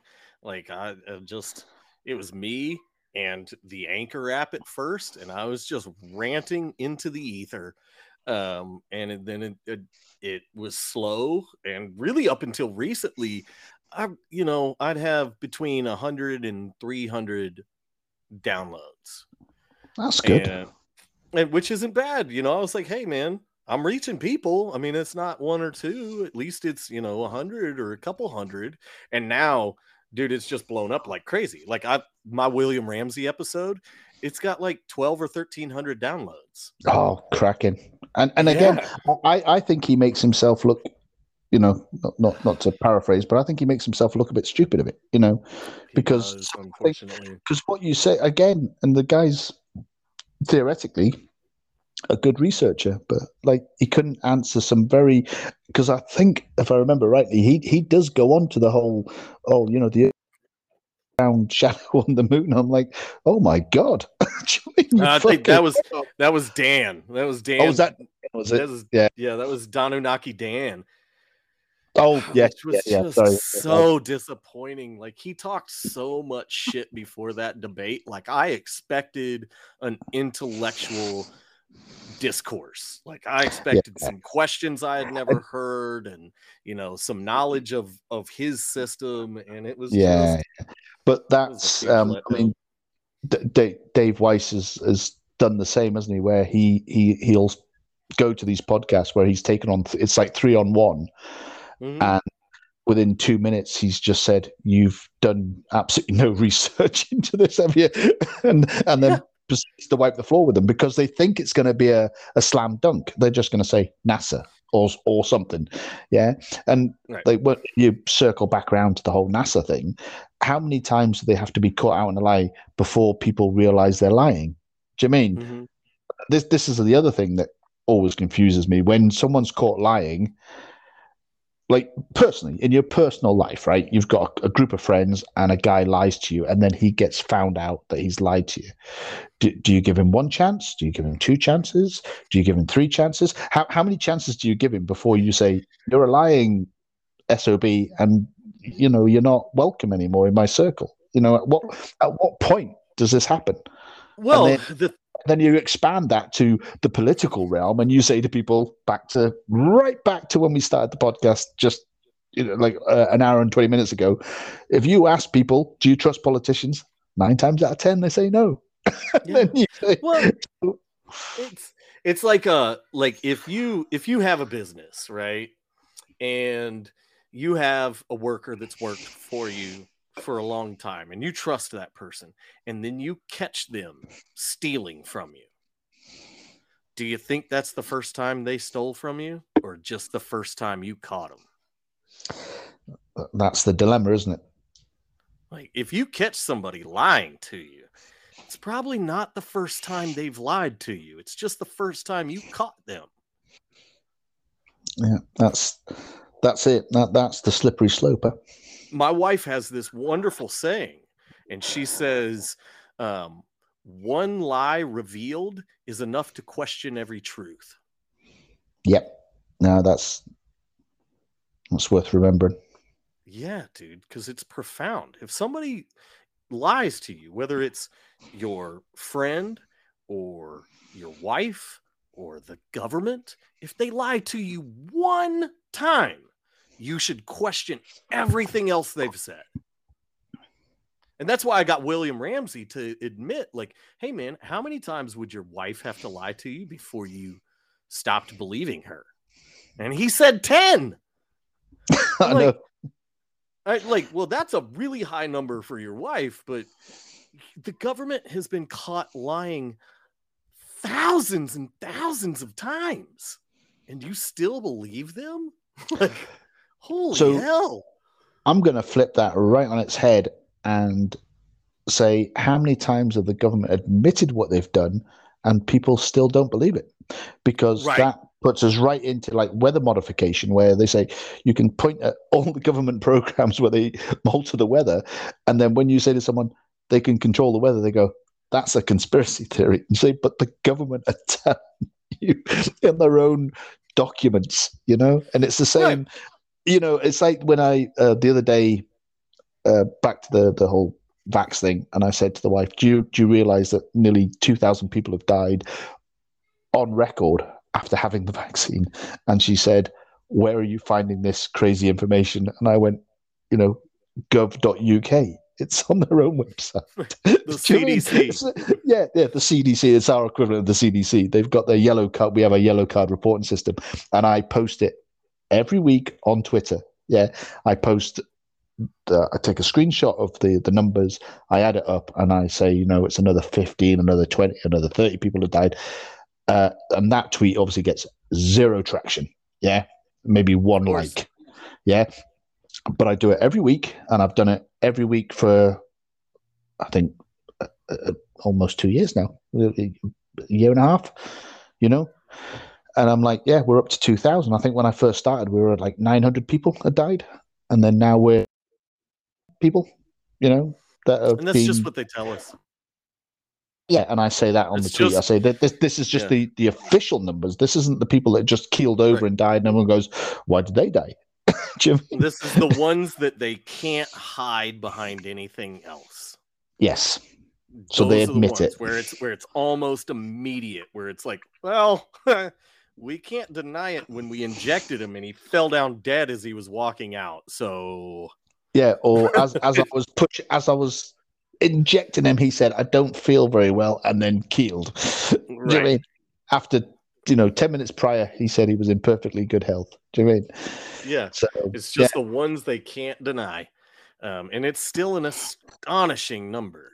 I mean, I think in America there has been like 60 or 70,000 deaths that that they admit to from the vaccine. Admit- They and again, stopped a vaccine program in the 70s after six people died. Six.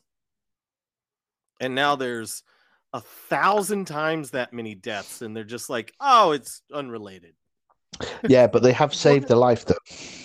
Yeah, if it saves Yeah, one life. Man, I wish they like they the people that say that shit don't ever apply that across the board.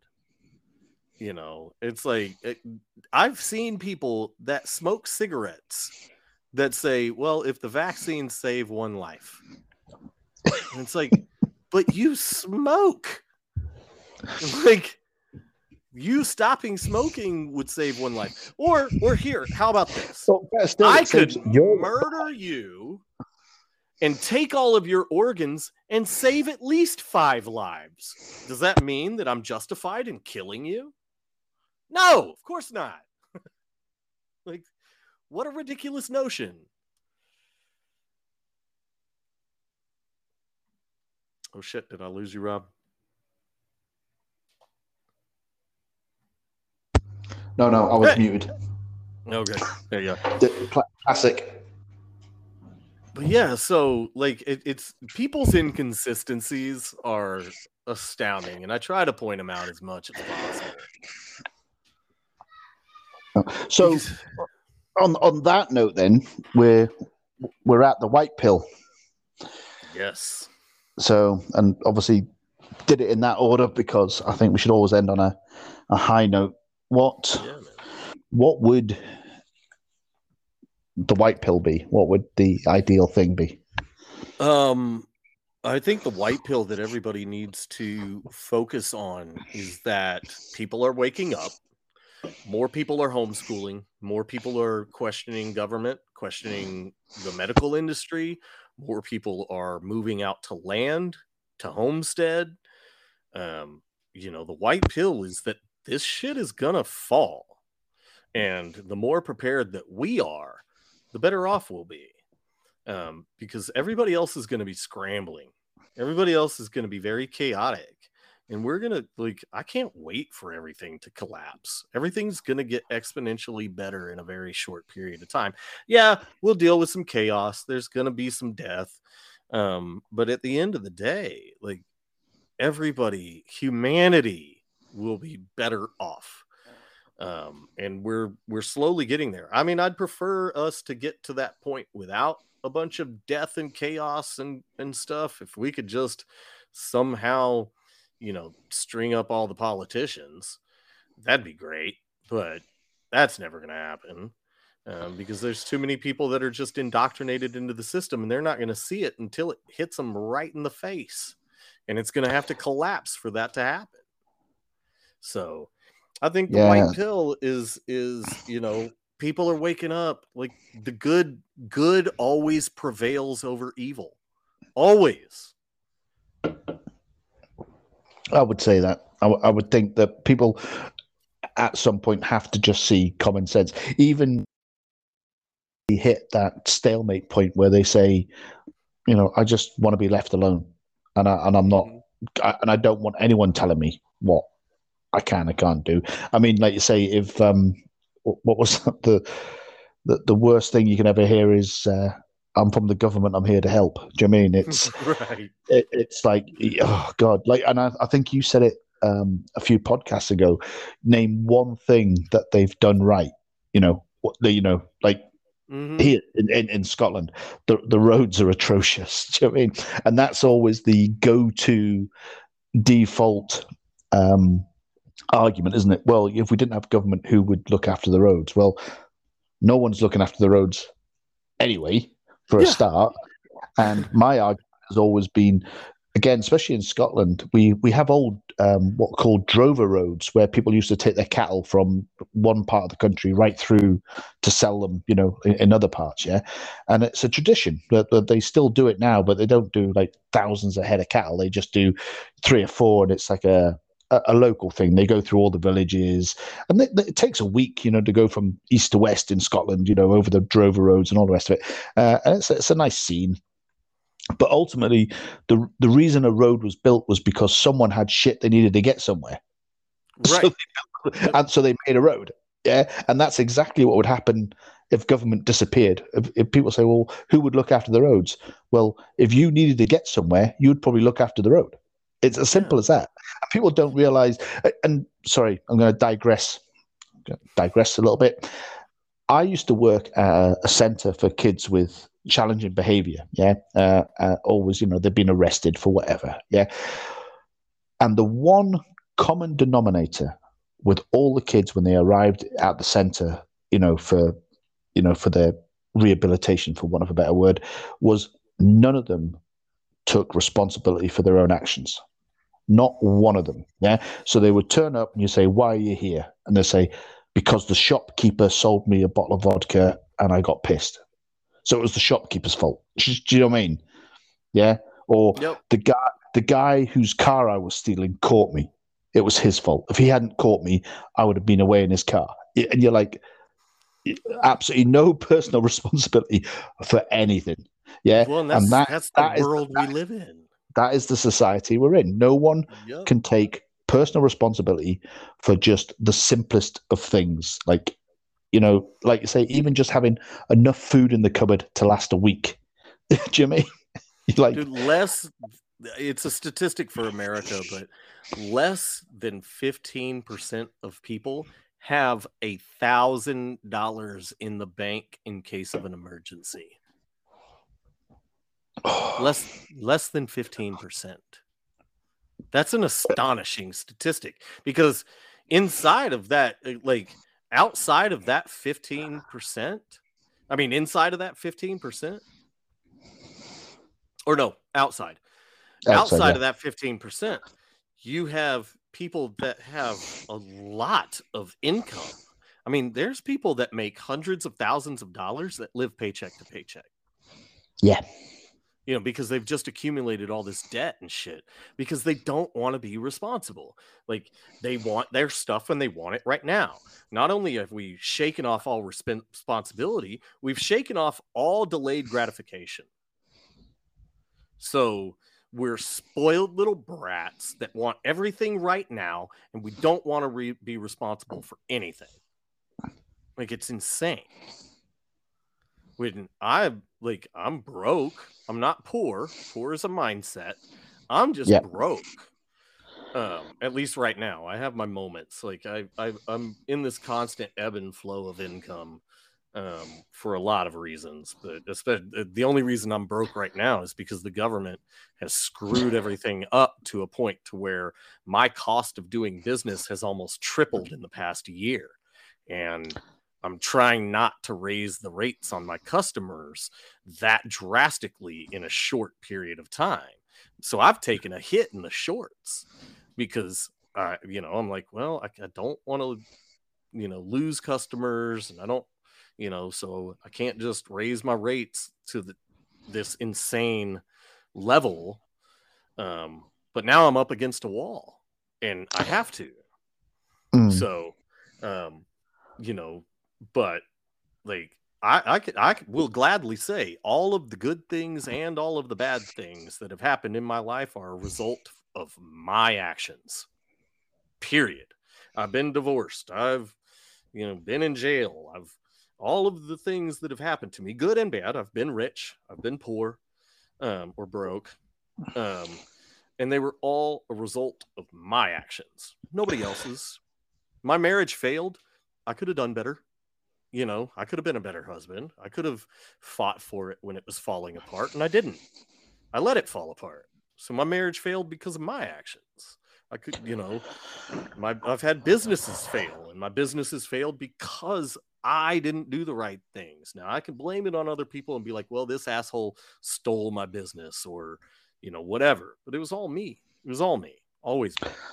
No, I, I, I can respect that because I'm gonna go off on a com- I'm gonna digress completely now into time travel because yeah um here's something that comes up in conversation every now and again. People say, if you could go back in time, would you change anything?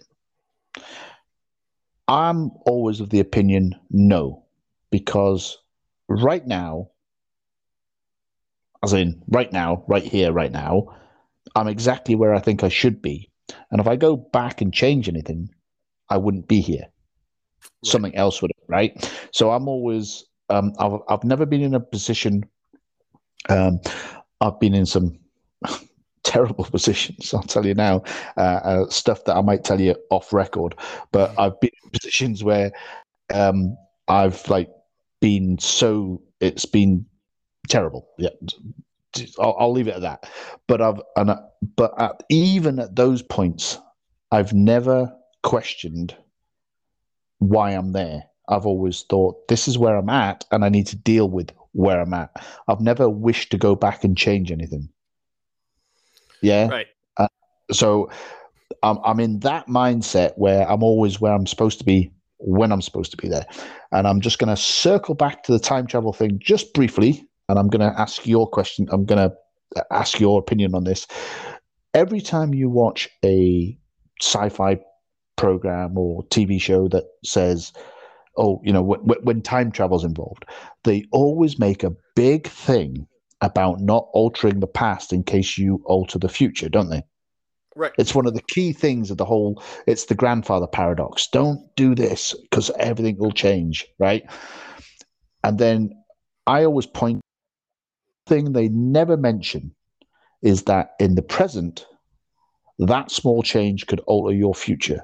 So you should be making those small changes to make yourself better in the future.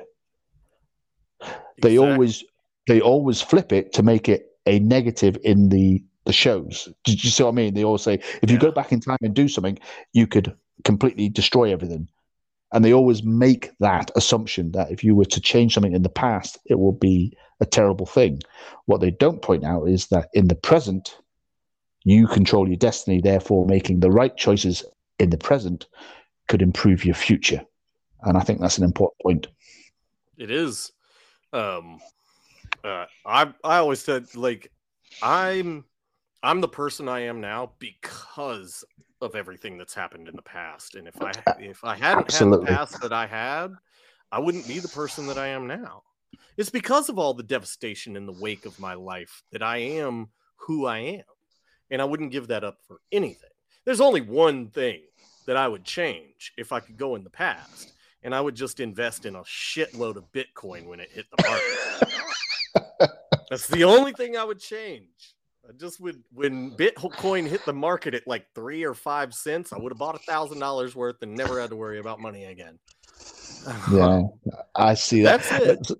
Yeah, well, and again, um, again, we'll, we'll I'll mention Sam Tripoli again. You, you obviously do you listen to Cash Daddies? No, what's that? No. Oh, it's it's a podcast he does with uh, some financial people. So it's not it's normally about stock markets and and and but crypto's involved, yeah. And I I've hit a happy medium in my crypto where I'm now playing with the house's money. Oh, and nice. Yeah. Oh, yeah. Don't get excited. It, I'm I'm talking uh, personally. If I was to cash in all my crypto right now, I would have about 500 quid, which I think in American dollars is maybe $700. Yeah, seven, eight hundred bucks, give or take. Yeah, yeah. So I'm not, I'm not loaded, but what I have done is I've cashed in. So like I bought some uh, Shiba when it was really low. Yeah. And I cashed that in, and then I've bought some, like you know, like a like a gas camping stove, and, and you know, and I've I've bought physical stuff that I know I'm going to need Do, do, you know what I mean? So what I've do, yeah. done is I've, I've I've altered my digital into physical, but I haven't done it in the way that I haven't and put it into my bank account. I've used it to buy things like um, portable power sources and that sort of stuff. But right. I am hodling things like my Bitcoin, my XRP, and uh, my Ethereum. Yeah. But the shit coins, I've bought them low, sold them when they've reached.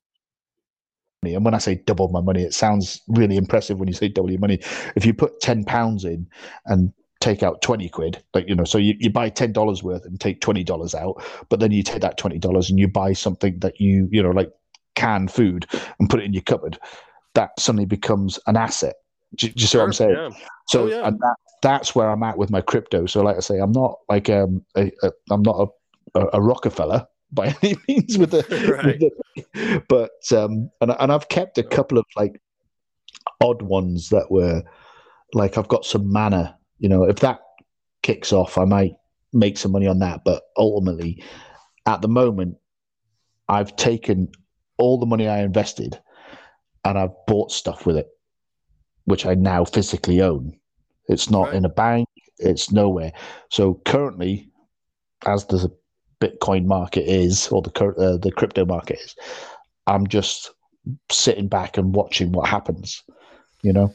So well, and that's that's not a bad way to be. I had um I had a bunch of Litecoin, and I ended up in a tight spot, needed some cash, and I checked my Litecoin, and I was like, oh shit, and I was hmm. able to pull all my Litecoin out, and I had a decent amount of money because I bought in um on Litecoin at like forty dollars a coin, and then I cashed out when it was uh, like 180 a coin and I had a decent yeah. amount. Like I, you know, I bought like five hundred dollars worth of coin when it was forty dollars a coin, and so I like quadrupled my money, and it was it came at the right time when I needed it. I think I used it for I don't know a lawyer or something. um, but you know I needed it, and when I looked, I was like, oh shit, all right, I've made well over you know triple my money so i'm good. Um and now i still have a couple really low end coins um that i'm in the green on but again it's like you it's like i've got you know i bought in for like ten dollars and now it's at like 30 yeah so but, but you should ton, but... ne- never ever regret taking a, a, win do you mean that's oh no you know, people say oh if you held on to it it could be worth this it could be worth that it wasn't worth anything until you cashed it in. You know, it, right. it's like I it's like art. It. Yeah, it's I like needed art. it. I cashed it in, and you know, it got used, so it was worth yeah. it. Like I said, it's it's like art, isn't it? It's only worth what people are willing to pay for it. So, if, right. if it could be the nicest piece in the world, but if no one's going to buy it, it's you know you can say you can value something at a million dollars, and if no one buys it, it's not technically worth a million dollars, even though everyone's telling you it is. But until yeah, someone hands over the the green, as it were, then it's it's not not worth it. You know. So. Yeah.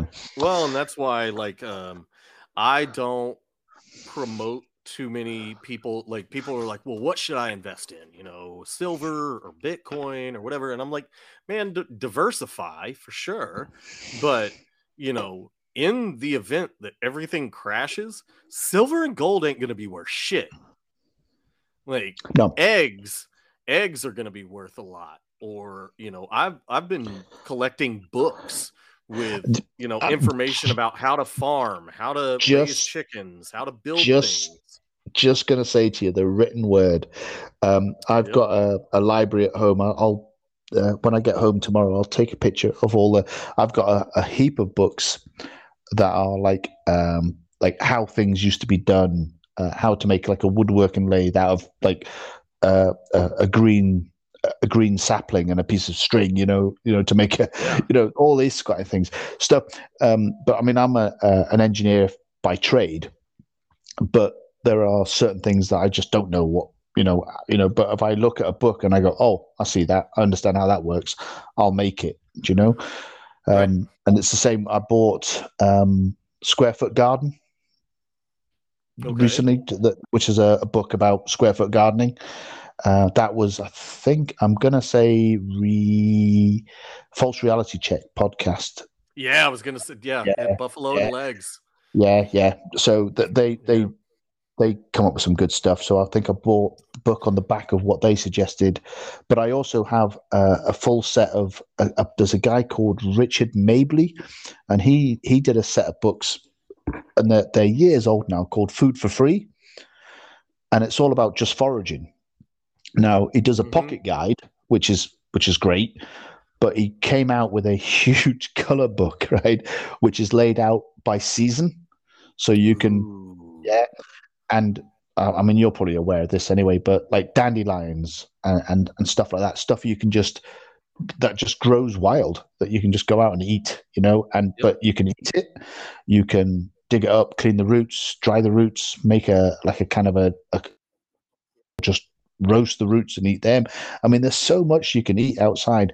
And I, and I'm going to get this completely wrong, but there was a statistic you know since we've gone like down the grain path and potatoes and all that stuff it's uh, something stupid like out of 90% of edible the human species only eats five. Do you mean? It's like a, yeah, a, a ridiculous amount because they've condensed everything. So we we always eat bread potatoes uh, like root vegetables and we're encouraged to kill weeds on a regular basis you know what i mean like dandelions uh, burdock um, brambles you know and and here in the uk if you go out into the wild in the hills you find what we call um, bilberries and stuff. Do you know I mean it's all Yeah. stuff you can just pick off the? I mean, obviously the the labor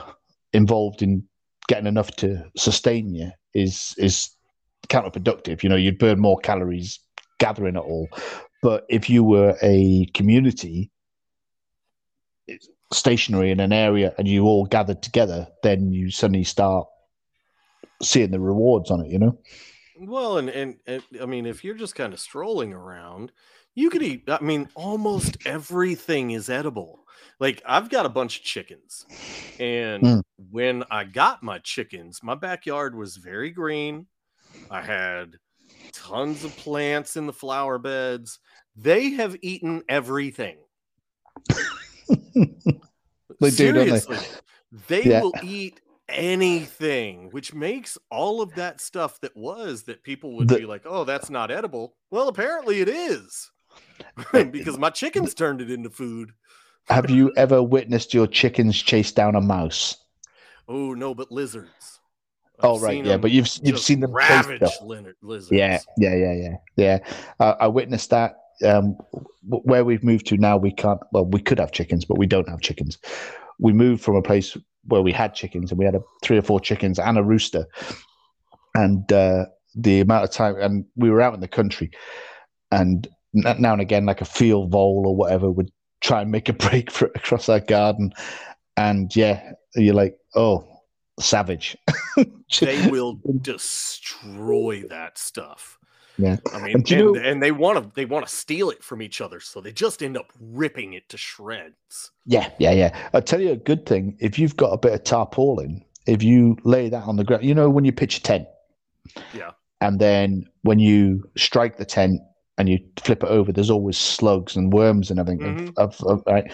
So what we used to do was we'd stretch out a big tarpaulin on, on the garden, leave it for a day or two, and then just flip it over, and the chickens would go wild because there was slugs, worms, you know, all that sort of stuff all all over the bottom of the tarp because it was a warm, damp, you know.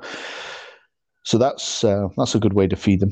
We uh we'll go out there and start flipping over some of the rocks because we got a bunch of big rocks in the flower beds and stuff. And we'll just go out there and start flipping over rocks. And man, they go they go bonkers. Like they don't know what to do with themselves. They're just like, whoa! And they'll just annihilate everything in a very, very rapid manner. I mean, they will just annihilate it. You know, you got you flip something over and there's a hundred bugs right there. It won't last 30 seconds. No, no, they're they're they're, they're, they're good little machines. Huh? Yeah, they they They've and, managed again, to destroy my yard to a point to where nothing grows, and if it does start growing, they just eat it down to a nub again. like there's no bugs in the yard. like you got to flip over rocks to find the bugs because there's no just bugs in the yard. Yeah, we we used to get uh, we had three three chickens, and we there was two of them that used to lay maybe twice a day sometimes. You know, so for a family of four, we you know, if, if you if you went two days without eating eggs, all of a sudden you hit a, a t- all you were doing was just topping up your egg supply.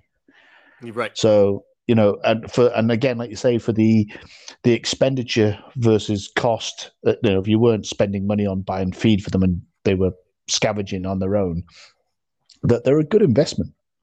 Oh yeah, yeah. And, and there's um again, you might have to Google this. There's a thing called an egg pod that was developed by someone who wanted to keep an, a, chick, a chicken in their flat. So they developed like a, a little plastic egg thing that they could roost in. So you could have a chicken in your house. So, you know, again, one chicken, you know, lays one egg a day. You know, you leave it for a week. it's better than nothing. We we get anywhere from seven to fourteen eggs a day. Nice. And so, like right now, we have ninety, give or take, ninety eggs on the counter. Yeah. And and people don't realize that if you don't refrigerate them, they last forever. Yeah. Like, and I, I, sorry, I'll interject. I can't understand why people put eggs in a fridge because they, they go to the supermarket and take them off a shelf that isn't refrigerated, go home and stick them in the fridge. What at what point do you think that the supermarket's storing them wrong? Well, um, here they're refrigerated at the store. Are they? Yep. All right, that's weird because we don't and, refrigerate well, in the UK. They're just on well, a shelf. Right here, well, I, here I think it's to lower the shelf life because a refrigerated egg outside of the refrigerator, if you go buy one at buy some at the store and you bring them home and you leave them on the counter, they're bad in a week. Uh, that makes sense. So it's just it's it's just to decrease the life the, the shelf life of this high protein food. You know, uh, like I there was one time I was the last place I lived, I was on a few acres on this on this little, you know, for lack of a better term, kind of a homestead. Um, the the landowner, uh, I rented the house, but he still like had a big chicken coop on it, so he would tend to the chickens, and he would give me eggs, and I would put I'd take the eggs every once a week or so. He'd give me a dozen eggs and I'd I'd put them on the counter, and and there was a time where I just kind of forgot about them. I thought the carton was empty, so I didn't check them, and I was buying store eggs or whatever. And then he brought me eggs, and I went to flip open my carton that I had on my counter to put them in there, and I still had in some in there, and it had been like at least four months, at least four months, and I was like, ooh, these are probably bad. And I I did the water test, which is how you test an egg and I did a water test to see if any of them float, and they all sank to the bottom. And I was like, man, these are four months old and they're still good. Like, holy crap. So they'll last for a really long time. So you can accumulate just tons of them and just leave them on the counter. Yeah, I, I think people don't understand just you know the the natural ability. of Yeah, it's you know, when I was growing up, there were there was a commercial and it was the incredible edible egg. And it would it would tell you all of the things that eggs can be used for. And you don't see that anymore. You don't see promotion of healthy food anymore. We we uh, back before my day, which is a while, there was a advertising campaign which was go to work on an egg you know, like having a boiled yeah. egg, fried egg. Yeah. Um, one of the best things I've ever seen is one of my one of I think it was my eldest, literally sticking her hand under a chicken and catching the egg as it came out. You know, still, Oh, and she ran Yeah. and she was so like, oh, I've got an egg, and she wanted to have that egg. You know, um, and sorry, flipping back round to you say what people don't understand what an egg is. Obviously, it's an egg, right? It's the same with having dry flour. If you have eggs and dry flour in your house, you've got bread, you've got pasta, you've got Yep. you know a cake mix. People don't understand ingredients like people used to do. Yeah, so if you i mean i know people that go to the supermarket and buy like pancake mix in a in a packet and you say it's just I used to be that guy. it, yeah it's just flour and some egg do you know i mean? It's like we um we have a thing called yorkshire puddings here. Yeah. yeah right? But it, the same mix is also a pancake batter. So you know if you pour that batter on a hot plate you have a pancake. If you pour it into a tub and put it in an oven you end up with a pudding you know uh, but at the same time that could also be a pizza base for a pizza. Do you know I mean? And people Yep. don't and, you know and it could also be a loaf of bread.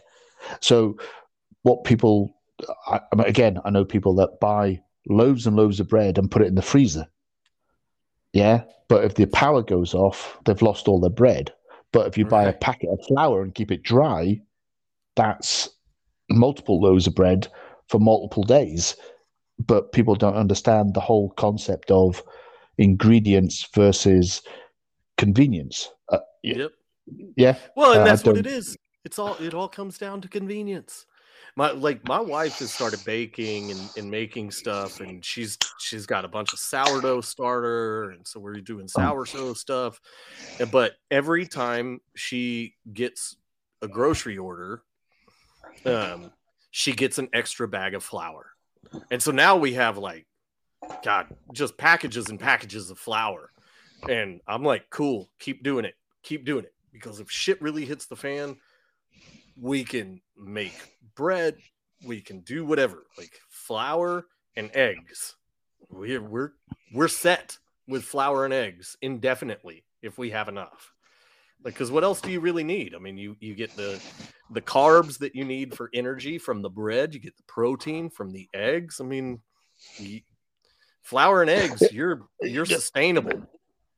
yeah and, and if you if, i mean withstanding the sugar if you take the egg whites and fluff them up do you mean you, you know you kind of got a very basic kind of meringue kind of thing going on i mean you yeah uh, uh, and i think people lose that whole concept Well, Um, nobody I knows think- how to do anything anymore. You know, the, Which- the which general public doesn't have any skills. Like I, most of the people, most of the rich people that I work for, because I'm I'm in a, a service industry that caters mostly to rich people. All of them would be screwed if everything falls apart because they're all in tech jobs or sales jobs. None of them have any skills. They're done. It doesn't matter that you were a millionaire when the society was together. Like society collapses and you're going to be the first person that doesn't know what to do. Like, I, Yeah, I, um, I met with a guy today that I'm just like, how do you have money? like, like, how do you have any money at all?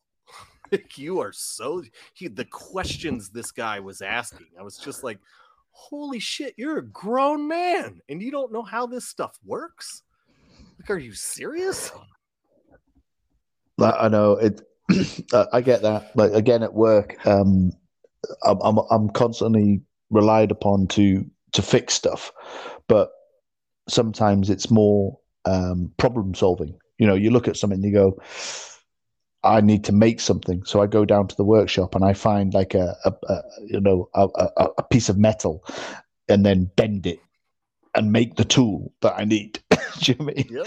And, Oh, and people go, oh, yeah. and they, and people, some people think I'm like some kind of magician, and I'm like, uh, no, I bent a bit of metal because I needed a bit of metal, an angle to fit under this thing, so I could move the thing that was blocking the thing that stopped it. You know what I mean? It, Yeah. It's kind of you know, it's just logical process, you know. Um, but yeah, I've got a I've got a bunch of handmade tools or or altered existing tools because I was a automotive and motorcycle mechanic for a long time. And sometimes you need something in the part, you know, because in the in the automotive and in motorcycle mechanic world, um, you know, generally there's the like the snap-on guy or the guy that comes yeah. with all the tools to sell them to you, and you, they only come around every now and again. And so if you don't have the tool and you need to get the job done, and you can't wait for that dude to come around so you can buy the right tool, you just make it. You just make the tool that you need. And so I've got tons of freaking homemade tools. I just I just thought of something there just for a second because um, just when you said it, I, and I was oh threaded bar that was it. Do, do, do you, you obviously know what threaded bar is, then, don't you? Yeah, we call it all thread. Right. Yeah. So I've got a selection of that, and the amount of times when someone's like, "Oh, um, have you got the right size bolt for this?" I go, "Yeah, of course I have." Do you know I mean? Because I'm going to yeah. cut it. Do you know I mean? Yeah. And put a, gonna... put a small put a small taper on it with a with a, a tap and die set just so it can you know work and then we'll we'll just make it do you know I mean and, yeah. and, they're like oh wow can you just make you know they want to go down to the local hardware store and buy you know an eight mil so, oh hang on um I'm talking millimeters now. So no, I know, know, I know what an eight mil is. Like yeah. three quarter inch bolt, you know, whatever, and you go, well, yeah, just make it. Do you know I mean we've got the we've got the nuts? I can make a bolt or, or sorry, a bolt, an engineering screw to be correct. Um, we'll just put it together together, you know, and they're like, oh wow, can you do that? You know, they think you have to go and buy a packet of plastic with three or four nuts and bolts in uh, because that's that's how it is done. Yeah, you go to what we call B and Q, or you know, um, what you have Home Depot, don't you? So you go to Home yes. Depot and you look for a blister pack of five or six nuts uh, or bolts, and you buy them, and that's how you do it. You know. Meanwhile, further down the aisle, there's probably lengths of threaded bar going for uh, you know fifty cents, and that would make several hundred if you, depend on the lengths and size you need. And, and, uh, people don't don't get it you know just with a bit of a bit of work. Well and that's that's all been by design. Like this this was this degradation of the human existence was all perpetrated on us. It was all done intentionally. If if you if you don't believe that there's been a systematic dumbing down of the human population, then it's worked. You're right. that exactly. that's that's exactly as it is, yeah. And when I tell people that, and they go, "Oh no, no, no, no, I, am not dumbed down." Do you mean you're like you you are? If you don't think that you've been dumbed down, well, and like... and I, and sorry, but circle back and digress back to the beginning of the the podcast. Um, I know for a personal fact that I am not as clever as I used to be because I don't remember anyone's phone number because I've got a phone. And I know that personal experience. And I challenge anyone who's listening to this podcast to say, I can remember every number in my smartphone or every PDF that I've downloaded, you know, as a as a backup for information. You know, it's I know for a fact that smart stuff makes us stupider. It's, it's stupider. That's not. Yeah. That's, there you go. You see, smart stuff makes us stupid. There you go. Even my grammar's gone.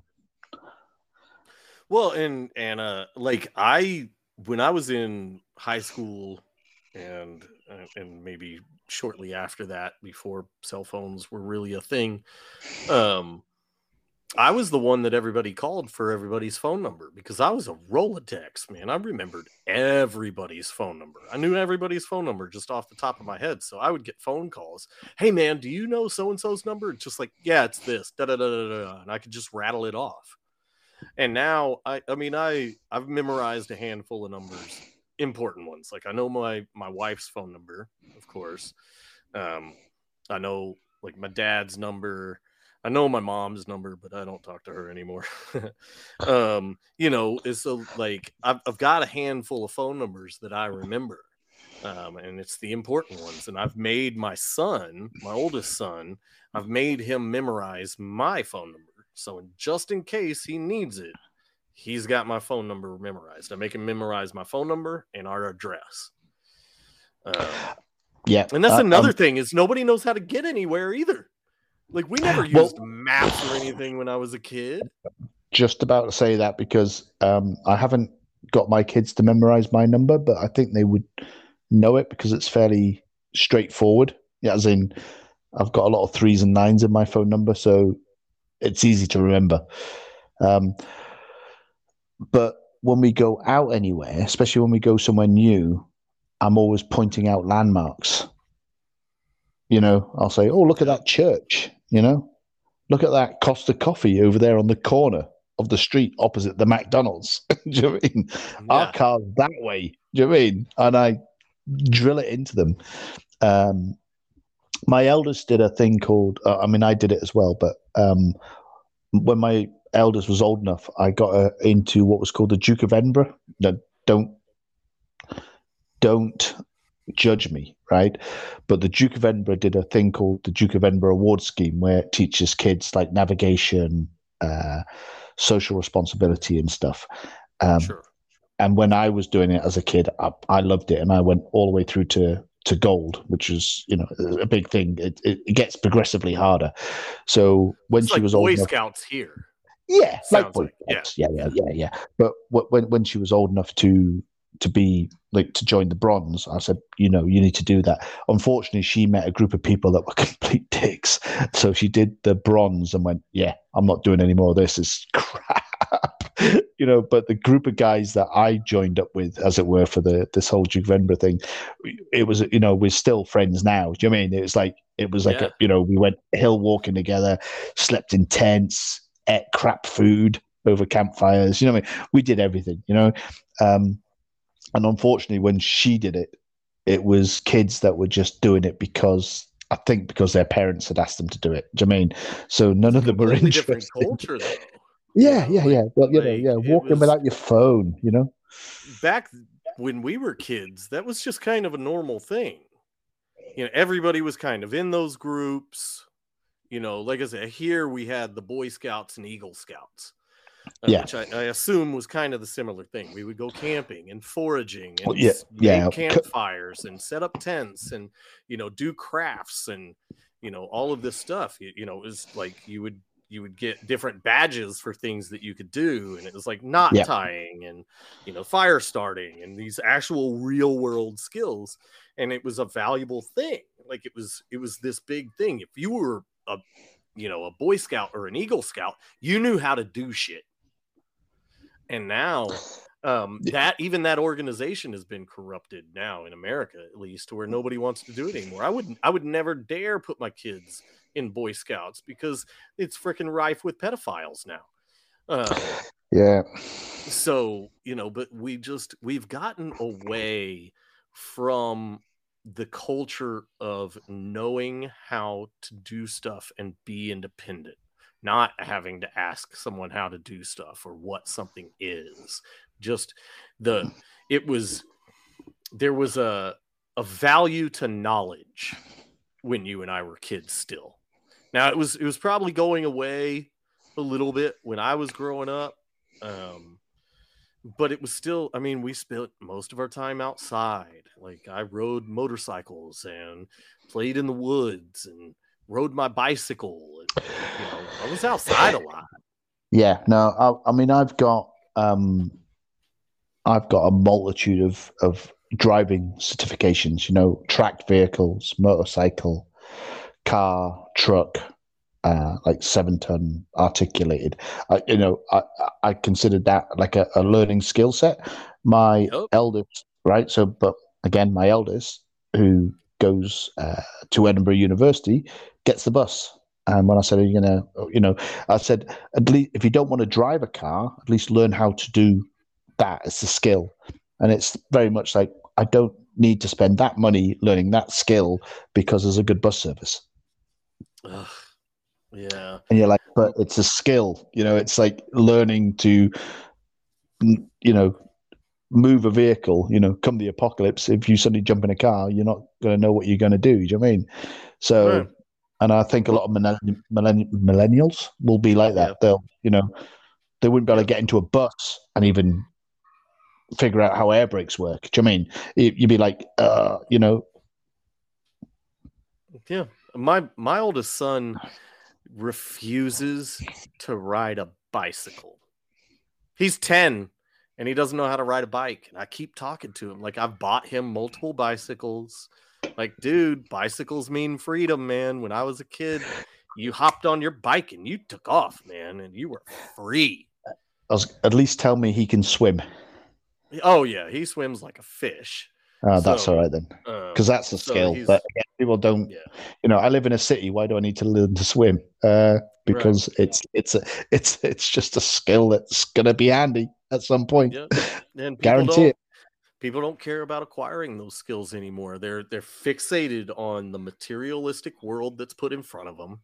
You know, go do this one job. You only need to know how to do one skill, and it's whatever you choose to do. And most of the time, it's you know something ridiculous um, that can't really make any money, or it's something that can be automated out of existence.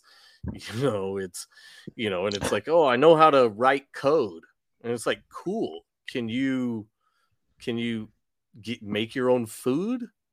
Like, y- y- cool, you can write code, and that's valuable now, but shit falls Yeah. apart. Where are you gonna be?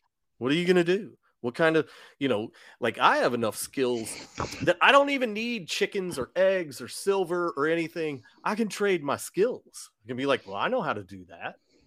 So, you know, I can build things, I can fix things. Like I'm not worried. I mean, even if I my even if it if the world doesn't fall apart and for some reason I no longer have my job, I can just go get another one because that's not the only thing I know how to do it, that makes decent money. I know Yeah. how to do a dozen different things that can make dis- decent money. So, something simple like putting up a good fence. Do you know what I mean? It's Yeah, easy but- and and putting up fence makes really good money. Yep. Because people don't know how to do it. Yeah, nobody knows how to do anything anymore, man. We're a, we're we're in a sea of just skillless morons. yeah, well, well, if you've got kids that you know, when you say to them, you know, what do you want to be? You know, back in the day, it would be, you know, the, your classics: fireman, astronaut. Talking of swimming, astronaut, um, poli- policeman, whatever. And then all of a sudden, now, if you ask kids, they say they want to be a YouTube influencer. Do you mean you're like, Right. what? Hey, hey, what?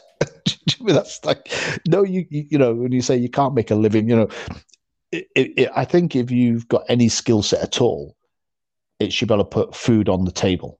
Do you mean even if that is just learning how to forage for Christ's sake? Do you mean? But um, my my kids when they were young, because I I used to do like deer stalking and stuff in in the Highlands, they they grew up coming to the larder and seeing animals being butchered and stuff. So they they've got no misconceptions about where food comes from. And that's probably the best achievement I could ever give them in today's society because I think if the shit really hit the fan, they would be able to look around and go, Yeah, I can eat that. Do you know I mean? right. You know, Yeah.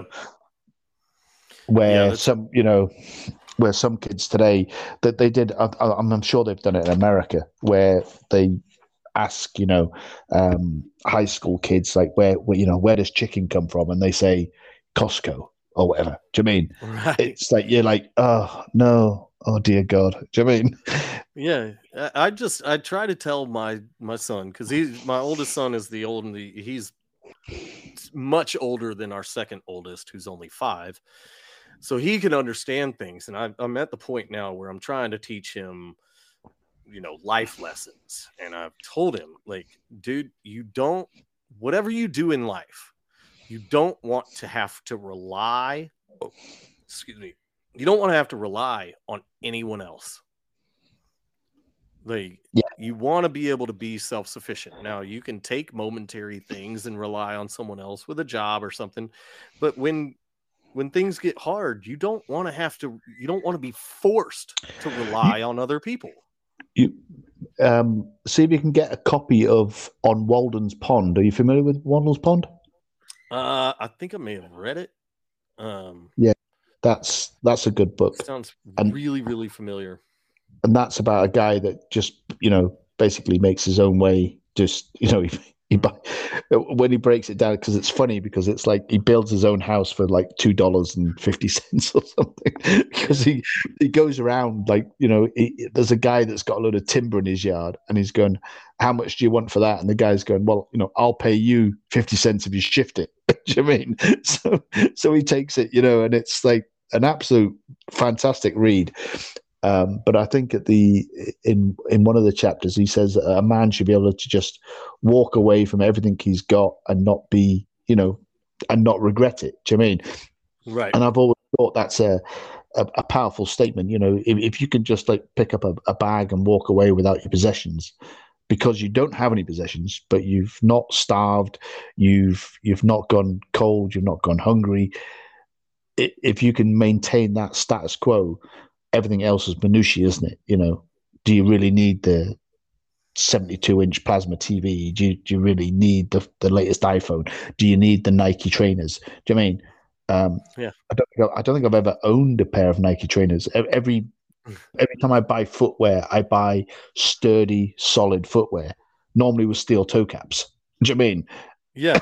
and I, and I and I and I don't bat an eyelid, you know, and I and I pay way under, you know, those kids. I, I see I see homeless people in the UK wearing better clothes than I own, which Yeah. I yeah, I'm not growing anytime soon, so I don't need any more clothes than what I got. No. Like if they get tattered a bit, then I'll replace them, but you know, I I wear stuff until it literally falls apart. And then I then I'll replace it. I I generally wear cuz I work outside. Um and I wear shorts, a t-shirt and boots. Like like waterproof boots because I Yeah. deal with water. And that's what I wear every single day.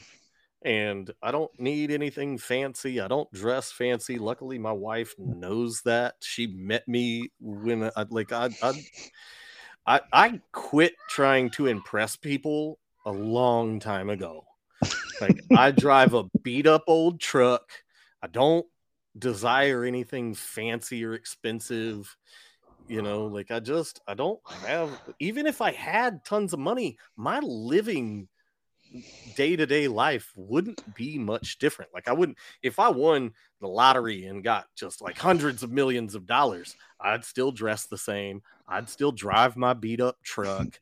Like the only thing that would change would be my house and it would only uh, and i still wouldn't have some insane lavish house. It'd just be on hundreds of acres.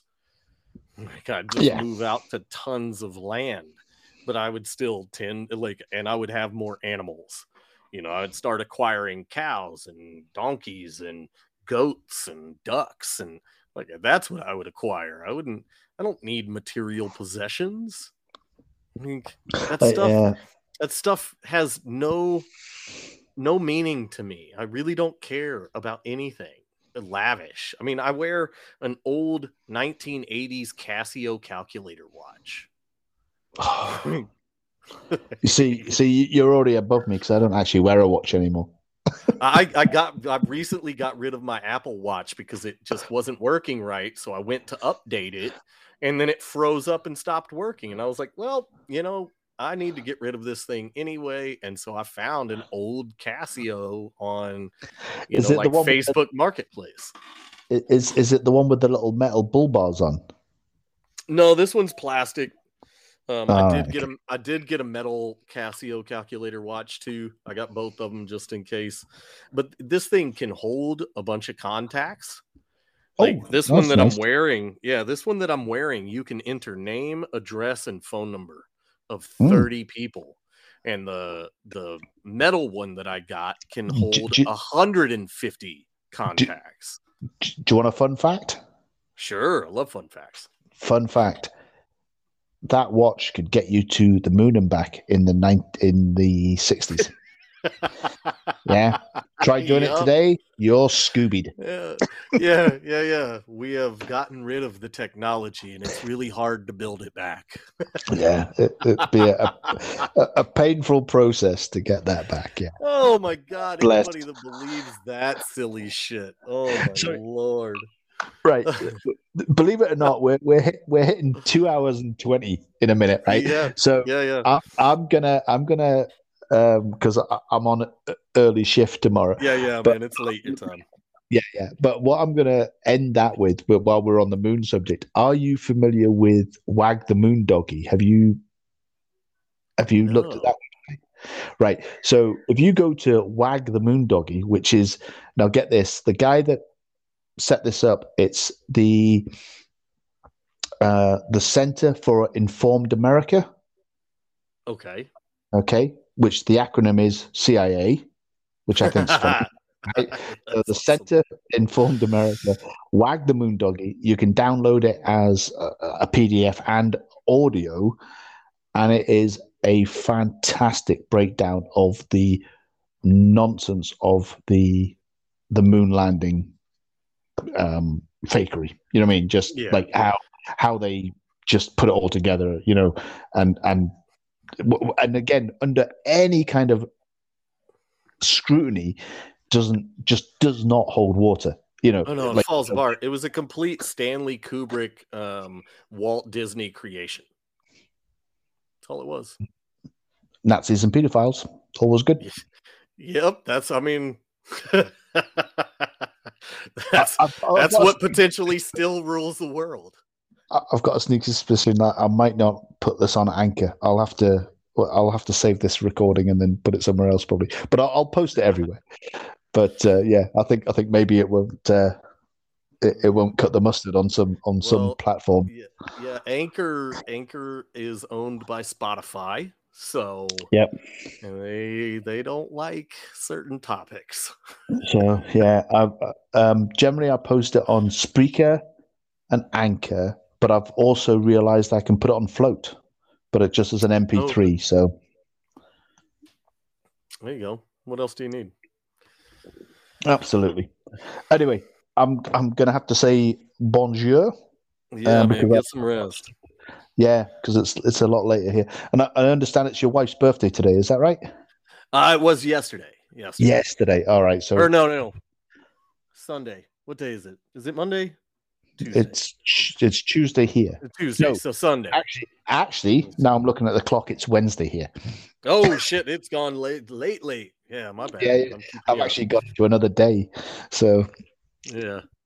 That's funny. But I tell you what, uh, I've never enjoyed talking to someone more. Oh, Really, thanks, honestly. man. Dude, Yeah, we got to uh, do this more often. Then I'll have you on my show too. So Any anytime, anytime. I'm glad to talk to you because uh, I think we're both on the same wavelength, which is uh, uh, a rare instant these days. So, Yep.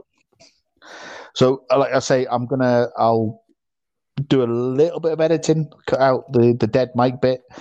Uh, I have an intro that I need to to put together, but I'm, I'll try and get this out this weekend uh, as Cool. episode episode season one, episode one. Hey, Um, it's an honor, man. It really is. Thank you. No, the, the, the honor is all yours. Yeah, Dude, I love it, Yeah, man. so- I love yeah, it. yeah. The best, No, no, the best no. thing about all of this is I get to have the best conversations in the world with the coolest people.